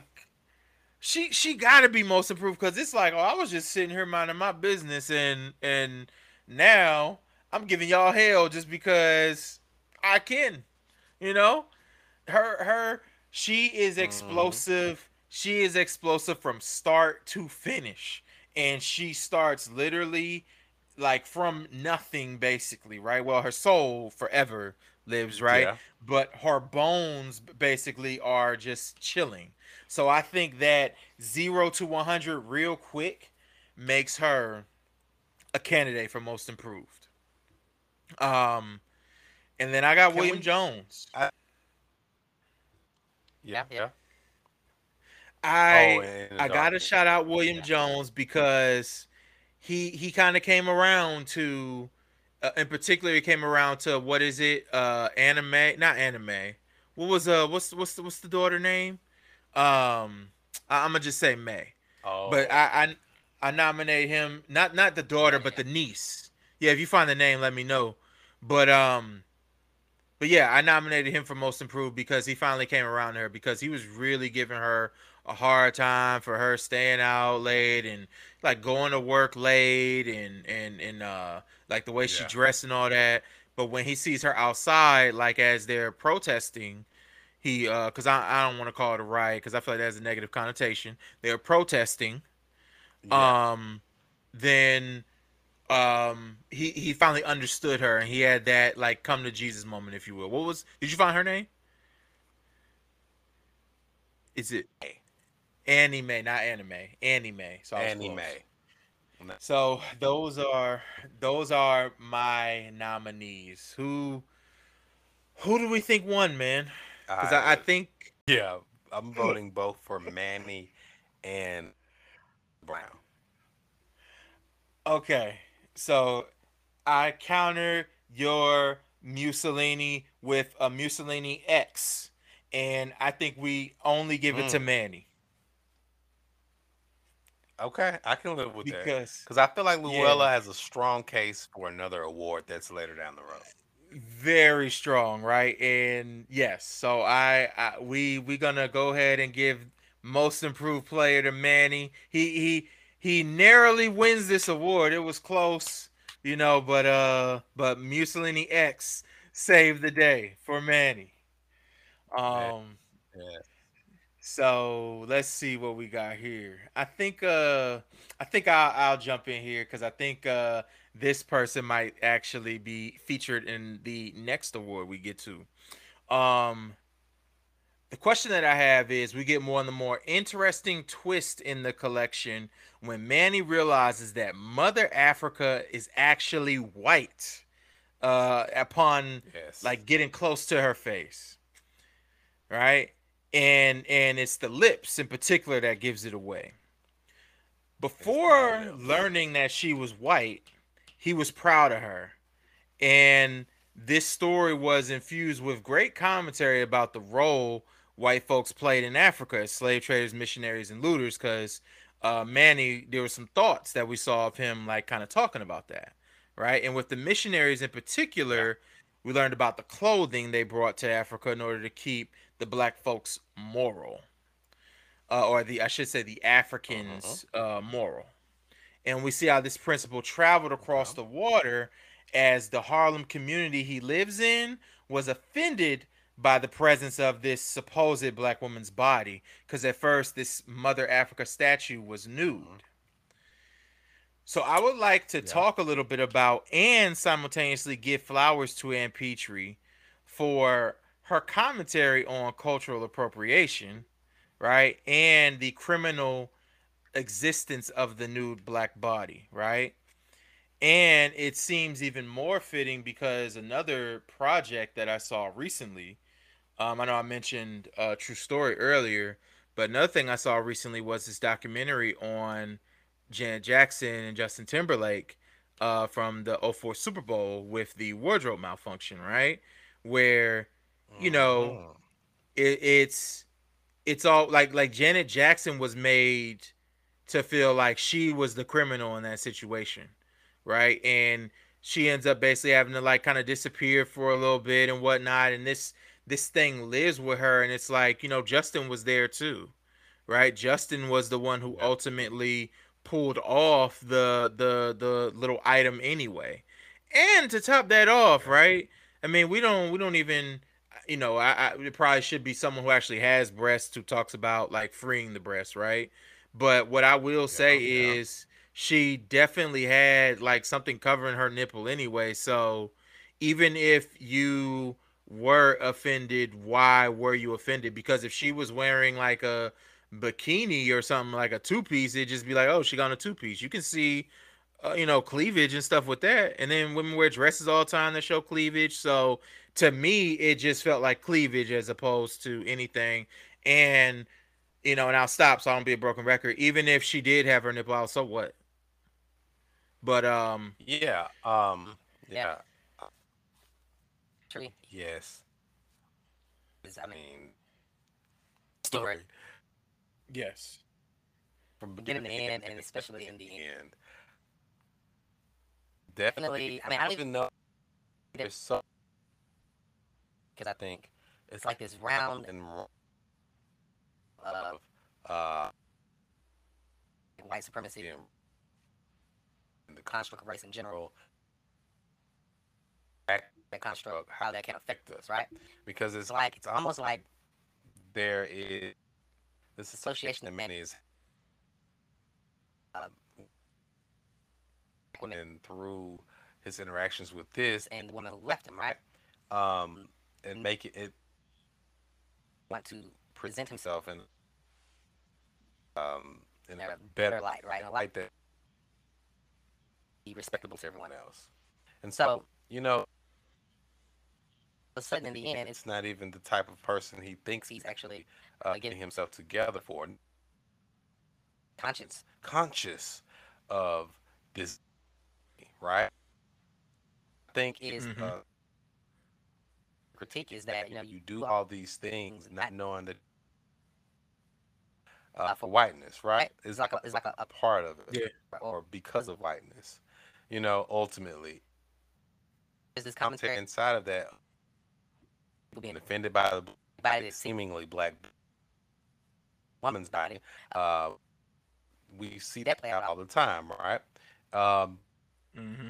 I mean, like I said, there's so much. There is my idea of there being this upper layer critique of this is these are the things do and seek in the approval of whiteness unknowingly, right?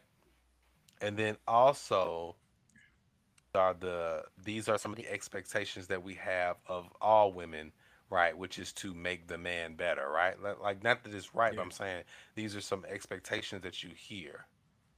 Yes. And so I don't know, man. This is just such a brilliantly written story because yes. it just had me going. I didn't see this. Did you see the ending coming?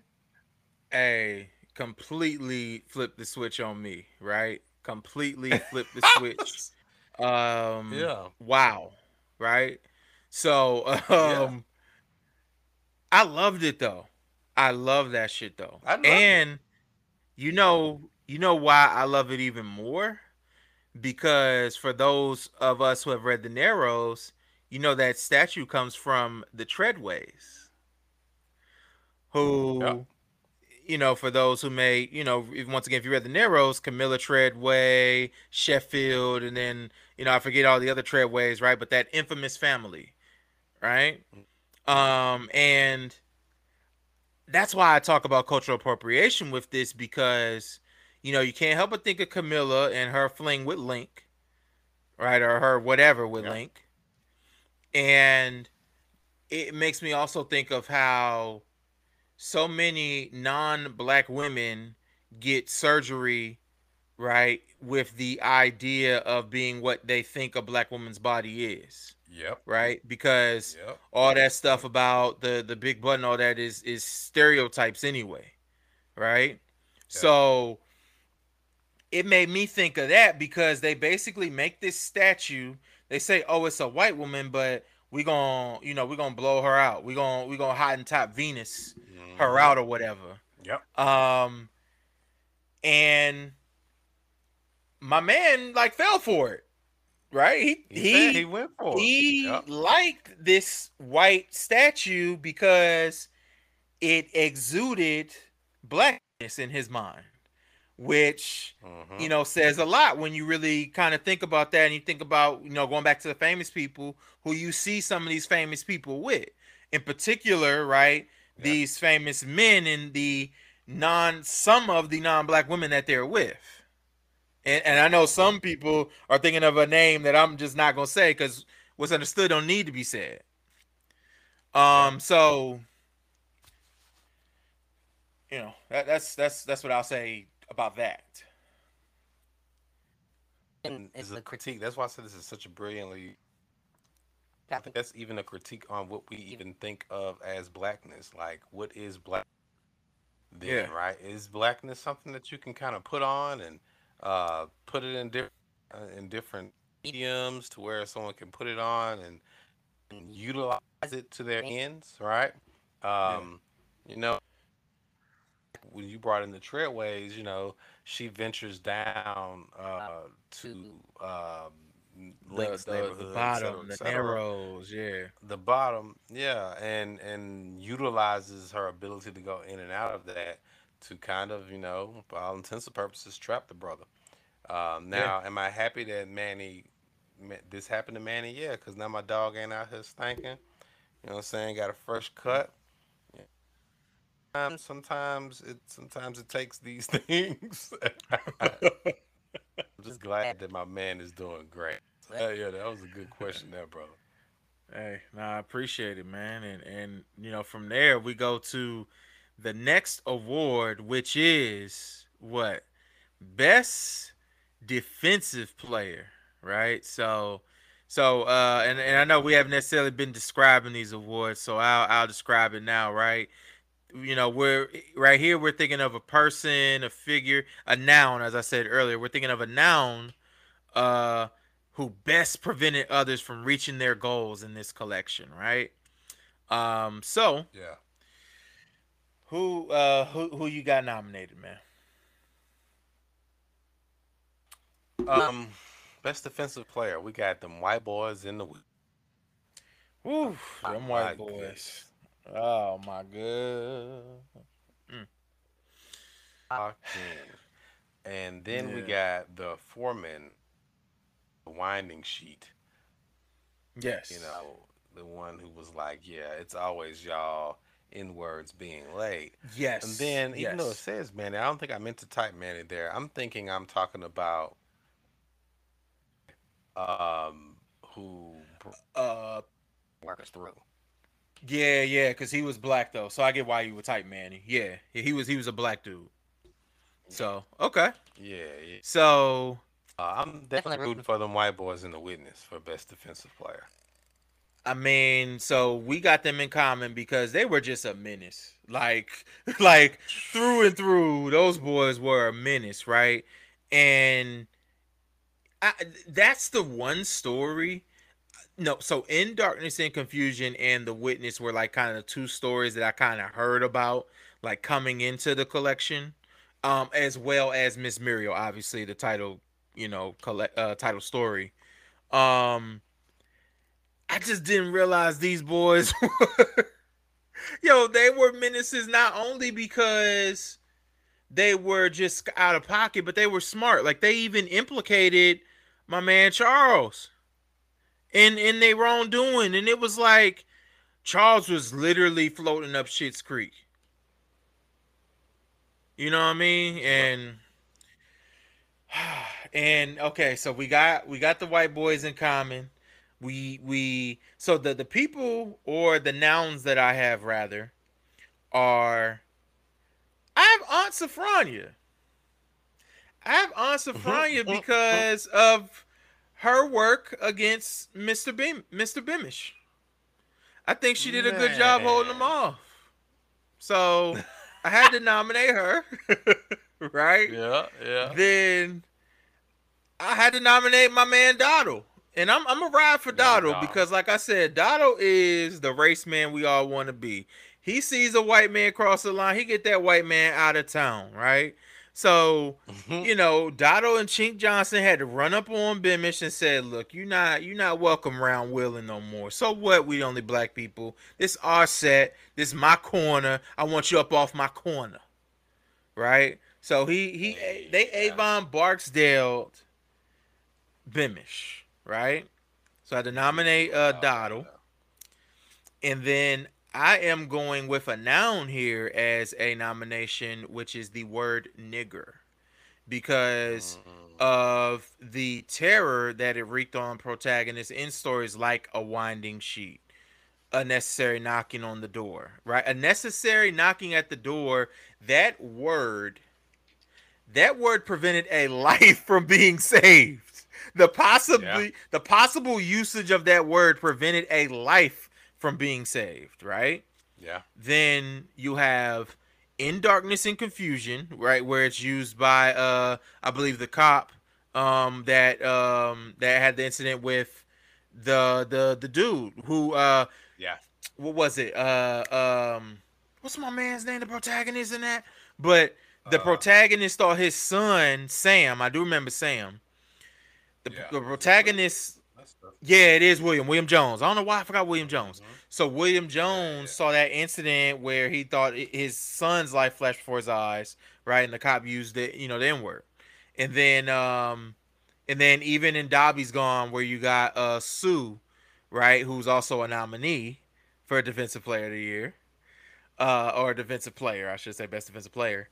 Um, mm-hmm. you know, mm-hmm. the N words used in that story where they're talking to her, and then I had to nominate Sue for Best Defensive Player because she fought off them white kids, and I just love to see it. Yeah, she fought them off. So, so now we gotta deliberate on a winner, right? And so I going into this, believe it or not, I actually was thinking, yo, the white boy's gonna take this easily. Mm-hmm. But I, I kind of want to ride for my man Dottle right now. I ain't gonna hold you, man. I kind of want to ride for Dottle. I really appreciate the work Dottle did, man. I like I like imagining like pulling up to that scene like the narrator and just seeing Dottle and Chink Johnson standing there and just watching Bemish pack up his truck and Bemish looking over at them and they just staring at him. Right? They just staring and he know he can't do nothing. But the white boys, though. I mean, that's the white boys. the white boys is airtight, dog. They thought Man. of it all. There was no escape. Yo. There was no escape. And they've been nominated twice, but I think deep defense is their specialty. their specialty. Um, mm. I, I, gotta throw. I mean, the, I think now Donald. Yeah, you know that is the ultimate block my man Bemish got to get got to get gone. Um, but the white but boys, you know what? the white boys made nothing. what you call skip town too. Charles Woodruff had to skip town because of them. Yep, that white boys got the white boys got this. They're an unstoppable yeah. force. Unfortunately, they those little white boys were good white supremacists in training. Look at that. I'm telling you, Damn. they were the epitome of white supremacy. Everything was thought out. You know, well, and and yeah, they were a little vicious, right? As white pe- as white supremacists often are. You know what I mean?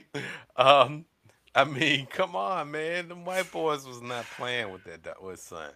Hey, them white boys. Hey, look. I don't know. do we do another question before we get to the next award? Uh, yeah, I think we got one. Yeah, we got. We should have two more questions and two more awards. I think. Yeah, but I think uh yeah, two I think it should be two questions or is it one and then two awards? Something like that. might be I don't know. I think I might have I think I got one more left. Oh yeah. Okay, I'm yeah. Just saying the the the white boys low key could be back to back winners. They could be. Yes, that is true. They low key. they low key could be back to back winners. I'm just gonna say that. Yeah, we got uh, we do got your. My... We do got your one question about uh about Louella Brown. Mm-hmm. Let me see. Here we yeah. go. Is it here? Where is it? Where you at, Louella? All right, here we go. All right, so you ready? Yes. There are two stories that do very important work in this collection of stories. The two stories, The Bones of Louella Brown and The Witness, present the reader with two very important things to consider. One being the absurdity of race as a social construct, which is full display in the bones of Louella Brown, and sure. the dangers that social construct yields for those on the wrong side of the power dynamic of the social construct, which is on full display in The Witness. Can you speak to those two concepts and how they materialize in the story? Uh, then, what ultimate critique do they make of race, and how does the critique mirror contemporary America? Sure. I mean, the answer's in the question, right? Because you said it's absurd. I mean, literally, you boil down our skin, you boil down all that shit, right? We we all got the same thing. So, mm-hmm. you know, there's that. And and it's just like how we we always talk about how you know whiteness is an idea blackness i mean we we don't really talk about blackness as an idea so much or say it, it that precise way as much But I mean, it's all an idea. It's all a very well executed idea, but yeah. ultimately an idea because our skin color says nothing about who we are and what we can and cannot do. Um, and and the bones of Louella Brown in particular gets at that all crazy because, like, it, they they thought it was either what the Countess. They were like, "Yo, we don't know whether yeah. it's the Countess's bones or Louella's," and that's the point. The point Petry's yeah. making is, if we were all bones, you wouldn't know. you wouldn't know. Yes. yes. So so pick pick a set of bones and call one Louella, call one the Countess. Right? Mm-hmm. Um so couldn't so, do it. Yeah, you know, and then to top that off too, I, I like I especially like this question when geared towards the witness, right? When I think about it now, because when you hear, oh, you're gonna go manage some delinquent children, right? Some readers are going to think mm-hmm. those delinquent kids are black because America has made you think that the face of delinquency is black. But yeah. In the in in the witness we see that the face of delinquency is not black. The face of delinquency doesn't have a face. It's just delinquency. It comes in all shapes and sizes.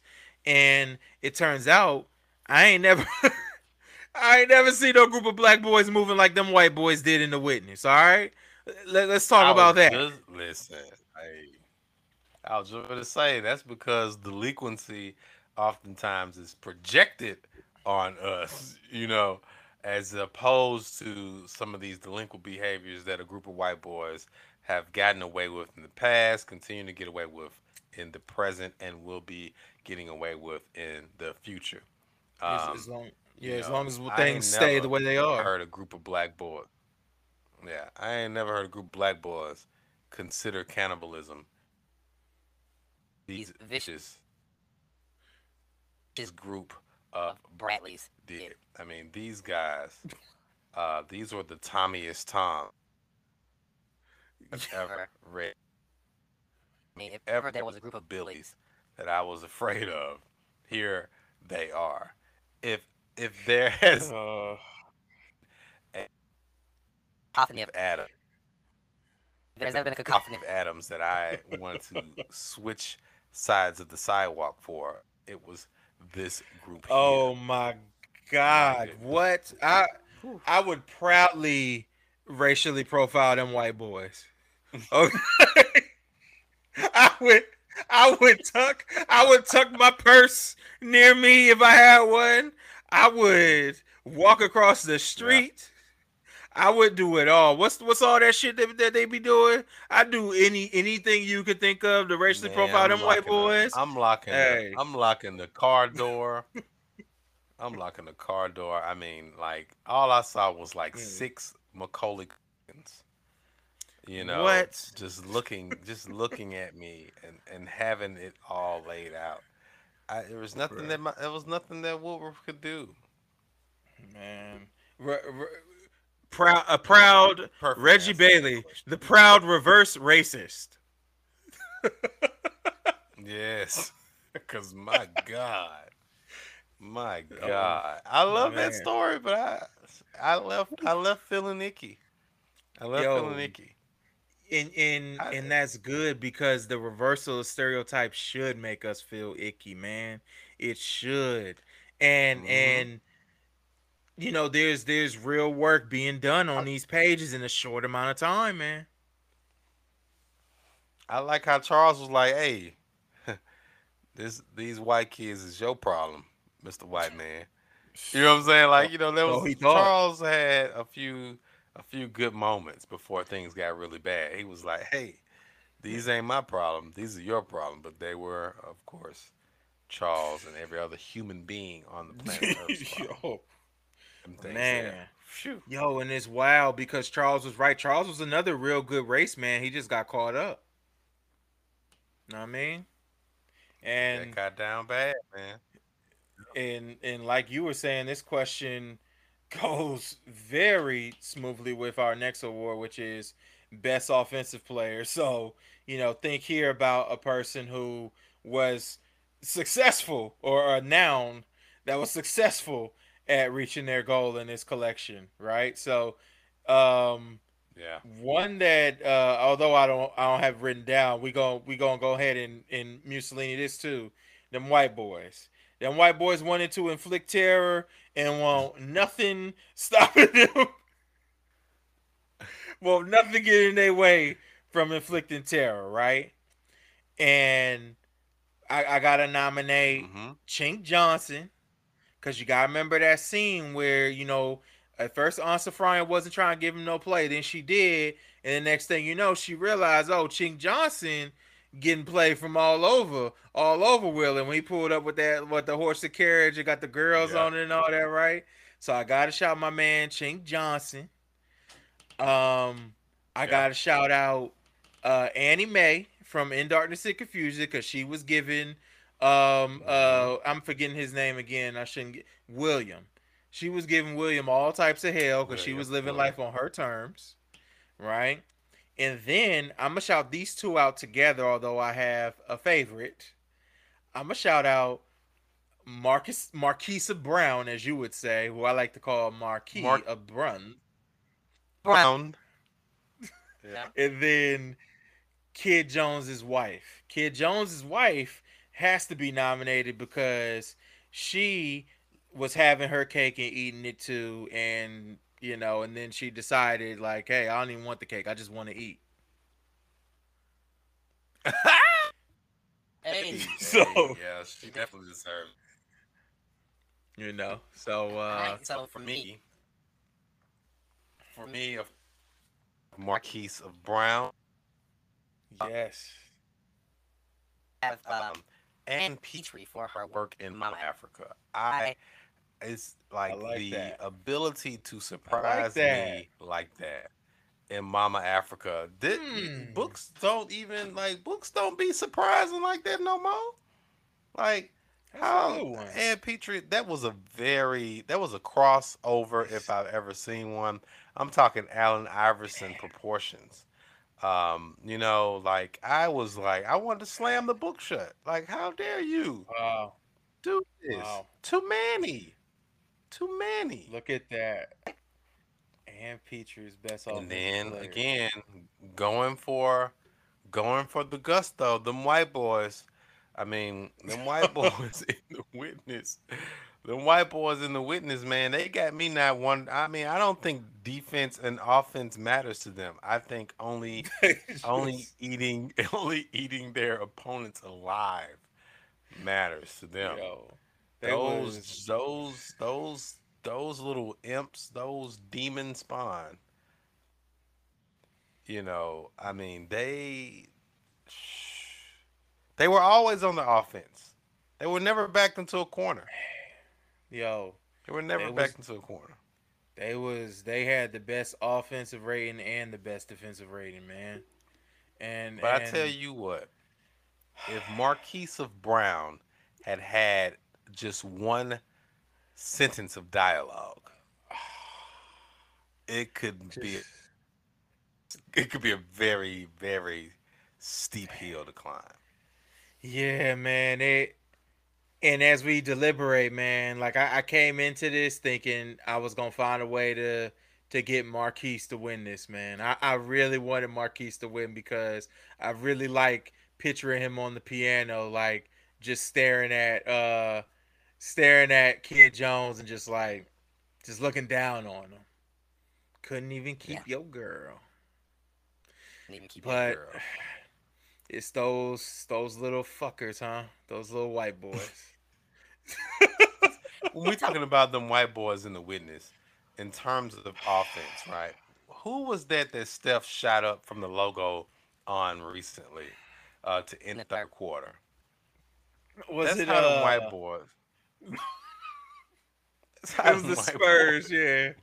That's how them white boys. Them white boys shot six feet behind where Steph shot to end that quarter. Uh, on my on my man uh, Charles Woodruff. He never Bruh. was in the game. He never touched mm. the court. He thought he was on the court, but he was never on the court. It was their mm court. They owned the players. They wrote yeah. the checks. So nothing you can do. Nothing at all, man. And they they win they win best offense and best defense. I can't even argue, man. And I back hate it. Back. I hate it. So, of course. Yes, they were. And uh let me check. I, I think we might I might have like sequenced it wrong because I think we actually are out of questions. But hey, that just means we give the last it's, award, right? Uh, it's time. yeah, I think MVP. Time for the MVP, man. So with the with the MVP, you basically are thinking of like who, what noun is the noun you're gonna think of when you think of Miss Muriel and other stories? What noun, you know, won this book? you know what's the unforgettable noun for those who don't remember from from whatever great english noun person place or thing right so when you when you talk about the mvp of a book you got to nominate the author by default right so Ann Petry is a nominee like without question right so yes. um I'll, I'll share some of my nominees alongside of her gotta nominate Louella Brown man gotta nominate Louella Brown yes. just because Louella Brown like hilariously and cleverly uh skewers race, the idea of it, right? I gotta nominate Belle Rose just because she she was getting her bag, however she had to get it. Mm-hmm. You know, mm-hmm. she was the talk of New York City. And yeah. it was like like like when Cardi B first came out, right? Cardi B kept on talking about how she had a man in jail. And mm-hmm. Olaf was like her man in jail, where like, yo, I'm gonna blow up. I'm a I'm gonna go platinum. I'm gonna put out Bodak Yellow. Mm-hmm. But when he get out of jail, although she ended up getting Offset, right? So her mm-hmm. this storybook ending is actually better. But yeah, yeah, yeah. you know, she was like, "Yo, my man gonna come and get me, and we gonna be lit." Wow. But the question yeah. is, right? Did her man take her out the club? you know, because apparently she needed to be at the club because she was the main attraction. That's how. That's how she was able to get him in the first place because she was she had to be uh-huh. connected uh-huh. to be able to get that message across the sea, right? Yeah. Um, and then Mother Africa, just because Mother Africa was good on offense and defense, just like yeah. the other nominee, the white boys. The white boys. You know? Um, and then I also got to nominate. I got Marquise written, but I Marquise had the opportunity to be best offensive player, but not MVP, right? I, I will though. I gotta shout out Pink though. Pink gotta get an MVP nomination from me because, like I said, if you gonna die for the cause, you you gonna surpass your husband's expectations, right?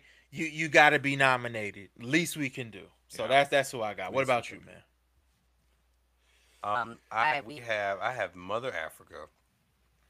Miss Mr. Bemish. Um, you know that's an interesting I'm like, I'm twist. I, I was. I was wow for Mr. Bemish. Wow, I was really rooting for Mr. Bemish. Yeah, Charles Woodruff is someone that I am going to think about for a long time. Uh, Ann Petry. And I want to just throw out a wild card here. I want to throw out a wild card okay. and late nominate them white boys for MVP of the white boys for MVP of Miss Muriel and other stories.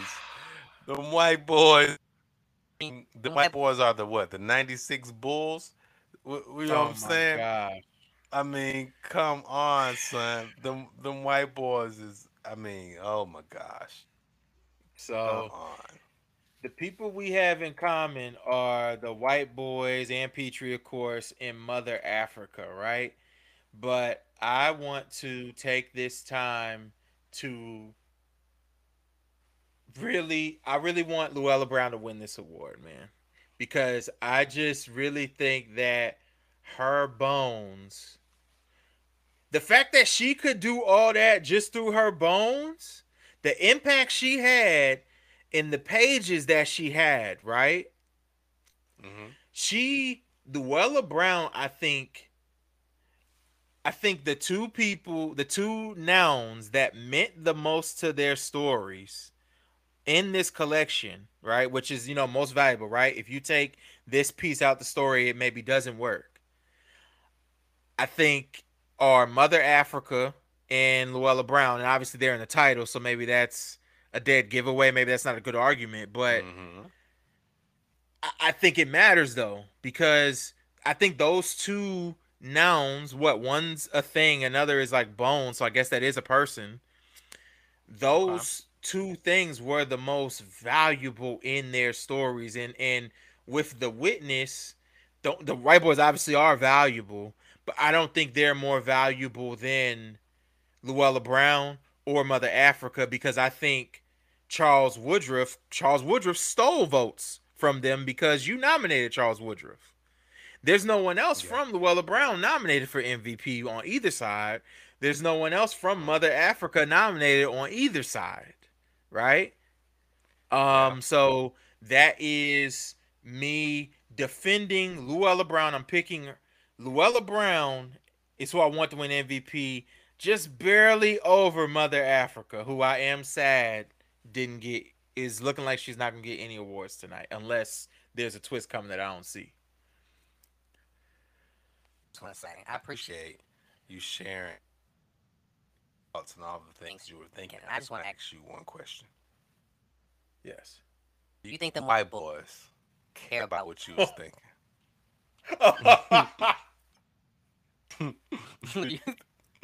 Do you think them white boys give one solitary F? but no, I'm gonna just look. LeBron to win because I'm gonna and now win MVP as well. Them white boys nope. um done enough. And if we don't white boys risk of running this planet into the ground. That is, there that is one of our biggest issues. Standing up to them white boys enough. And so here on BAPC, we foot down and stand up to the white boys. Um, and we are going to let Louella Brown, um, yes, hold, who I think may be a great ancestor, Marquise of Brown. I'll take it. I like it. Mm-hmm. I like it, man, yes, because Marquise gave hell, Louella did too, and I'm venture mm-hmm. I'm a venture to say that if them white boys ran into Louella Brown, they would have been stopped. Because if Louella Brown could stop a powerful family, uh, which was I know they're uh the the governor of, and, and all them, of right? white boys. Uh, yeah. mm-hmm. I think that she could have stopped them now. too. So Louella Brown is who BAPC chooses as the MVP of yes. Miss Mary Another Story. So, um, what what what I'll say, right? Because I'll be curious. If if y'all want to DM us or email us books of pop culture at gmail.com, whatever's your preference, and you wrote down the awards or whatever the case may be, or you see them in the show description uh, and you want to share who you think won, let us know, right? Whether or not maybe there's someone we didn't nominate who should have got nominated. Um, you know, we I would love to see it, right? And um, and I, I like I like this award thing a lot. That was fun. That was fun. That was fun. That was fun, man. So uh, you know, you'll you'll see you'll see plenty more of that um as we uh yeah. as we choose these books and as we like can you imagine like how these awards gonna play out with love songs 790 Ooh. pages. Woo! Oh, man. Yes, yes, man. Yes. Then you know any other book, like you know, it's, it's, it's gonna be fun, man. So, yeah. um, Killing Missouri, did we miss anything, man? I think we did it to death. I think we did the Thug Thizzle on this here. It's gonna be a real treat to listen to this one back for whoever's out there listening. I think we did it.